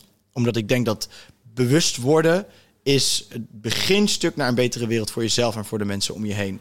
En daarom eh, ehm, stip ik graag de diepe onderwerpen aan, omdat ik denk dat die bewustwording en hoe het bij mij heeft gewerkt, het heeft ertoe heeft geleid dat ik uiteindelijk bij de spiritualiteit uitkwam en uiteindelijk aan mezelf echt ging werken om mezelf een beter persoon te maken. En ik ben nog lang niet klaar, ik ben net begonnen eigenlijk. Maar als ik zie wat dat voor positiviteit met zich meebrengt, is dat iets wat ik iedereen gun. Dus mijn missie is die bewustwording om die informatie naar boven te krijgen, waardoor mensen gaan nadenken, waardoor mensen gaan graven, op zoek gaan naar hoe de wereld in elkaar steekt, hoe zij zelf in elkaar steken. Ehm, dat is iets wat ik, wat ik, wat ik met, met, met mijn hart doe en echt, echt zal blijven doen ook. En dat voel ik echt als een missie. Maar ik heb mijn doel ook wel dat ik mijn leven zo inricht dat ik zelf gelukkig ben. Nou, we hadden het er net over. Of zo goed mogelijk. En een, een, een plek kan creëren voor de mensen om mij heen. Dat zij dat ook kunnen ervaren op die manier. En dat zij zich prettig voelen. En dat zij zich sterk voelen en daar ook eh, mee door kunnen gaan. En dat zijn de twee dingen, denk ik, toch wel waar eh, die belangrijk zijn. En ik denk dat je je missie ook pas kan volbrengen als je een doel voor jezelf stelt om jezelf beter en, en, en fijn en gezond en vrolijk en een, en een goed mens te maken. Want ondanks, en weet je, ondanks alles wat ik denk te weten over de wereld en al mijn onderzoek en hoe pittig dat ook kan zijn, sta ik heel positief in het leven. En, en heb ik echt geleerd om, om met die informatie die ik tot me neem tot iets positiefs om te buigen. En daar ook weer een, een, een rijker en een voller mens van te worden. En dat is echt iets wat ik, eh, wat ik iedereen gun. En wat ik echt hoop dat dat gaat gebeuren. Dat er echt een slag van, slag van bewustwording gaat komen. Ehm, en mensen zich uh, sterk genoeg gaan voelen om, om, uh, om iets moois van hun eigen leven te gaan maken. Want uiteindelijk, ja, als er bewustwording komt, dan gaan mensen ook eigenaarschap nemen. En door eigenaarschap te nemen, gaat ook betere keuzes maken. Ja, uiteindelijk. En... van eigenaarschap is een hele mooie. De verantwoordelijkheid zelf en, het heft in eigen handen nemen in plaats van het wegleggen bij anderen. Ja, en dan komen we misschien tot dat ontwakend bewustzijn, waardoor dat alles kan veranderen. Maar ja, dan heb je wel een kritische massa nodig. Maar tof om uh, gelijkgestemden uh, hier aan tafel te mogen zitten. Ja, super. Ja, ik vind jouw het ook... doel en je missie. Ja, ja ik vind eh, het ook super leuk en, en mega goed ook dat jullie dit doen, weet je wel. En ja, lekker een breed scala aan mensen. En de mensen die nog gaan komen voor de luisteraars, die, uh, die ik persoonlijk mag kennen, dat zijn toppers stuk voor stuk waar denk ik iedereen wel geïnspireerd door gaat worden. De ene met een dikke, dikke vette trap onder zijn kont. Kijk ik Tibor even voor aan. En, en Richard bijvoorbeeld wel meer, of mag ik het niet verklappen wie er allemaal Oké, oké. En, en, Richard die juist op zijn manier... Wel nog een half jaar wachten. Ah, oké, ja, ja. Dan, dan, dan, een goede cliffhanger dan, weet je. Dan mag hij wat langer duren. Maar Richard op zijn gezondheidsniveau allemaal topgasten. Dus uh, ja, dat maakt mensen sterker, joh. Dus dat is hartstikke goed. En dat is ook wat ik begin, wat we een beetje zeiden. Dus ik ben zo blij wat dat betreft met deze tijd... dat dit soort super vette initiatieven steeds meer podium gaan krijgen. Steeds meer groeien. En dat mensen echt op zoek zijn naar de zin van het leven. Daar ging mijn, mijn podcast met, met uh, Matthias ook over. Nee, hoe zeg je? Hoe spreek je Matthias. Matthias. Matthias ook over. En, uh, en dat mensen zich ja, steeds meer daarin gaan verdiepen. Dat is prachtig. En uh, kijk, je mag zelfs een vraag bedenken voor onze volgende gast. En dat is normaal gezien Tabe Ido. I Ido. En dan moet je me even uitleggen wat hij, uh, wat hij precies doet. Hij is uh, bestseller van One Day. One Day, ook met gezondheid te maken eigenlijk. persoonlijke groei en gezondheid. Eigenlijk is het leuker om een vraag te stellen aan iemand die je helemaal niet kent. Nou, wat, wat hij dus wat, in dit wat, wat, wat, zou je vragen aan iemand die je helemaal niet kent? Um, wat is het allermoeilijkste waar je ooit tegenaan bent gelopen van jezelf? Oké. Ja, super. En onthoud het om? Ja, want dat is het Mooi. allermoeilijkste wat je ooit tegen. Ja. Zo weer eruit. dat, is, uh, dat is onze gimmick. Ja, ja, lekker. Maar dat, is, dat is mooi in duo's, toch? Je hebt altijd... Uh, Tom die onthoudt de vraag van de volgende gast, of niet. Of, of, of soms ook niet. of soms ook niet. maar dat geeft ook helemaal Nee, dat is ook helemaal oké. Het universum stuurt ons dan wel de kant op waar we heen moeten, toch? Ja, ja. zeker. Ja, mooi zeker. man. Mooi. Uh, tot slot, als mensen meer willen weten over jou, over je podcast, waar, kunnen ze dan uh, meer informatie vinden? Uh, nou, je kunt me op alle social media kanalen vinden. Nog wel. Ik heb van de week een, uh, een mooie waarschuwing gehad dat als ik nog één keertje misinformatie verspreide, dat mijn Instagram kanaal zou verwijderd worden. En dan gaan we toch inmiddels richting de 50k volgers. Zou ik erg jammer vinden. Mm. Maar ik ben niet voor niks altijd ondernemer geweest, dus ik hou er wel rekening mee. En ik heb een website www.jornluca.com. Even dan uh, zelfpromotie. Maar daar kan je eigenlijk alles wat terugvinden. Dus je kan mijn podcast op Spotify, YouTube en overal wel vinden. Maar ik heb een website gebouwd en die ga ik steeds verder ontwikkelen. Omdat er gaat een punt komen dat ik alles van de big tech af ga trekken. Uh, omdat ik uh, heel veel problemen heb met de censuur die zij toepassen. Ik ben het er niet mee eens. En, dus ik hoop dat steeds meer mensen die website gaan vinden. In principe staat daar alles. Daar kun je ook alle andere kanalen vinden. Dus als je geïnteresseerd bent... ja. We schrijven ook altijd een blog uh, over de podcast en we zullen alle gegevens de, eronder zetten. Super fijn, heel lief, heel lief. Als mensen het leuk vinden, dan kunnen ze het daar kunnen ze checken. Ja. Alright. En tot slot misschien nog een, uh, een leuke uitsmijter of een leuke quote om mee af te sluiten. Nou, laat, um, laat, je vaccineren. Hè? La, laat je allemaal vaccineren. Morgen laat je allemaal vaccineren. Nee, nou, ik hoop echt waar. Ik hoop ook dat de mensen die, die, die nu ook hebben geluisterd... en zich toch nog gevangen voelen binnen bepaalde systemen die ze hebben... of het nou werk is of, of, of familie of whatever is... Echt waar. Ik hoop echt dat iedereen de kracht gaat vinden om vanuit vertrouwen te gaan leven. En het is echt voor iedereen mogelijk. Daar ben ik heilig van overtuigd. Ehm, en daar vergt wat oncomfortabelheid voor en daar vergt wat werk voor. En je moet, eh, ja, je moet door processen heen en zo. Maar ik hoop echt dat het gaat gebeuren. En er zijn genoeg podcasts, net als die van jullie en nog van andere mensen en boeken en whatever die ik erop kunt nalezen, die je daarbij kunnen helpen. Alleen het beginstuk is ehm, eraan toegeven en, en zeggen dat je het echt daadwerkelijk wil. En iedereen kan ook wat toevoegen in het hele verhaal. Dat vind ik ook zo belangrijk. En niet iedereen hoeft een podcast te starten of wat dan ook. Ik zei net ook kort eventjes, maar ehm, je eigen leven omturnen in iets positiefs. Je, je, je, naar wat jij wilt doen, echt in de core in je hart wilt doen. Het inspireert zoveel mensen om dat ook te gaan doen. En dan ben je vanzelf in een zoveel mooiere wereld dan de negativiteit en de, en de lage trillingen dan waar we nu allemaal in zitten. Dus ehm, ja man, ga leven vanuit vertrouwen. Iedereen kan het. Dat is mijn laatste. Yes. laatste. Super. En ik stel voor dat Tom die gasten die hiernaast zitten in gaat maken met pingpong. Ah ja. Ja, ja, kan je balletje slaan? Ja, kan wel een balletje. Ja, slaan. lekker hoor. Nou, dat, dat wil ik wel zien dan. Hij is super tof, eh Jorn. Thanks boys. Dankjewel. Ik vond het super leuk. Dank je. Super. En jij natuurlijk ook super bedankt om te luisteren naar deze podcast. Voel jij je geïnspireerd? Je zou ons een enorm plezier doen door ons 5 sterren te geven of een review achter te laten in jouw favoriete podcast-app. En wil je geen enkel inspiratiemoment missen? Abonneer je dan op onze podcast of volg ons op social media at Tim Tom Podcast. Oké, dan moet je weer terug aan de Tom. Hè?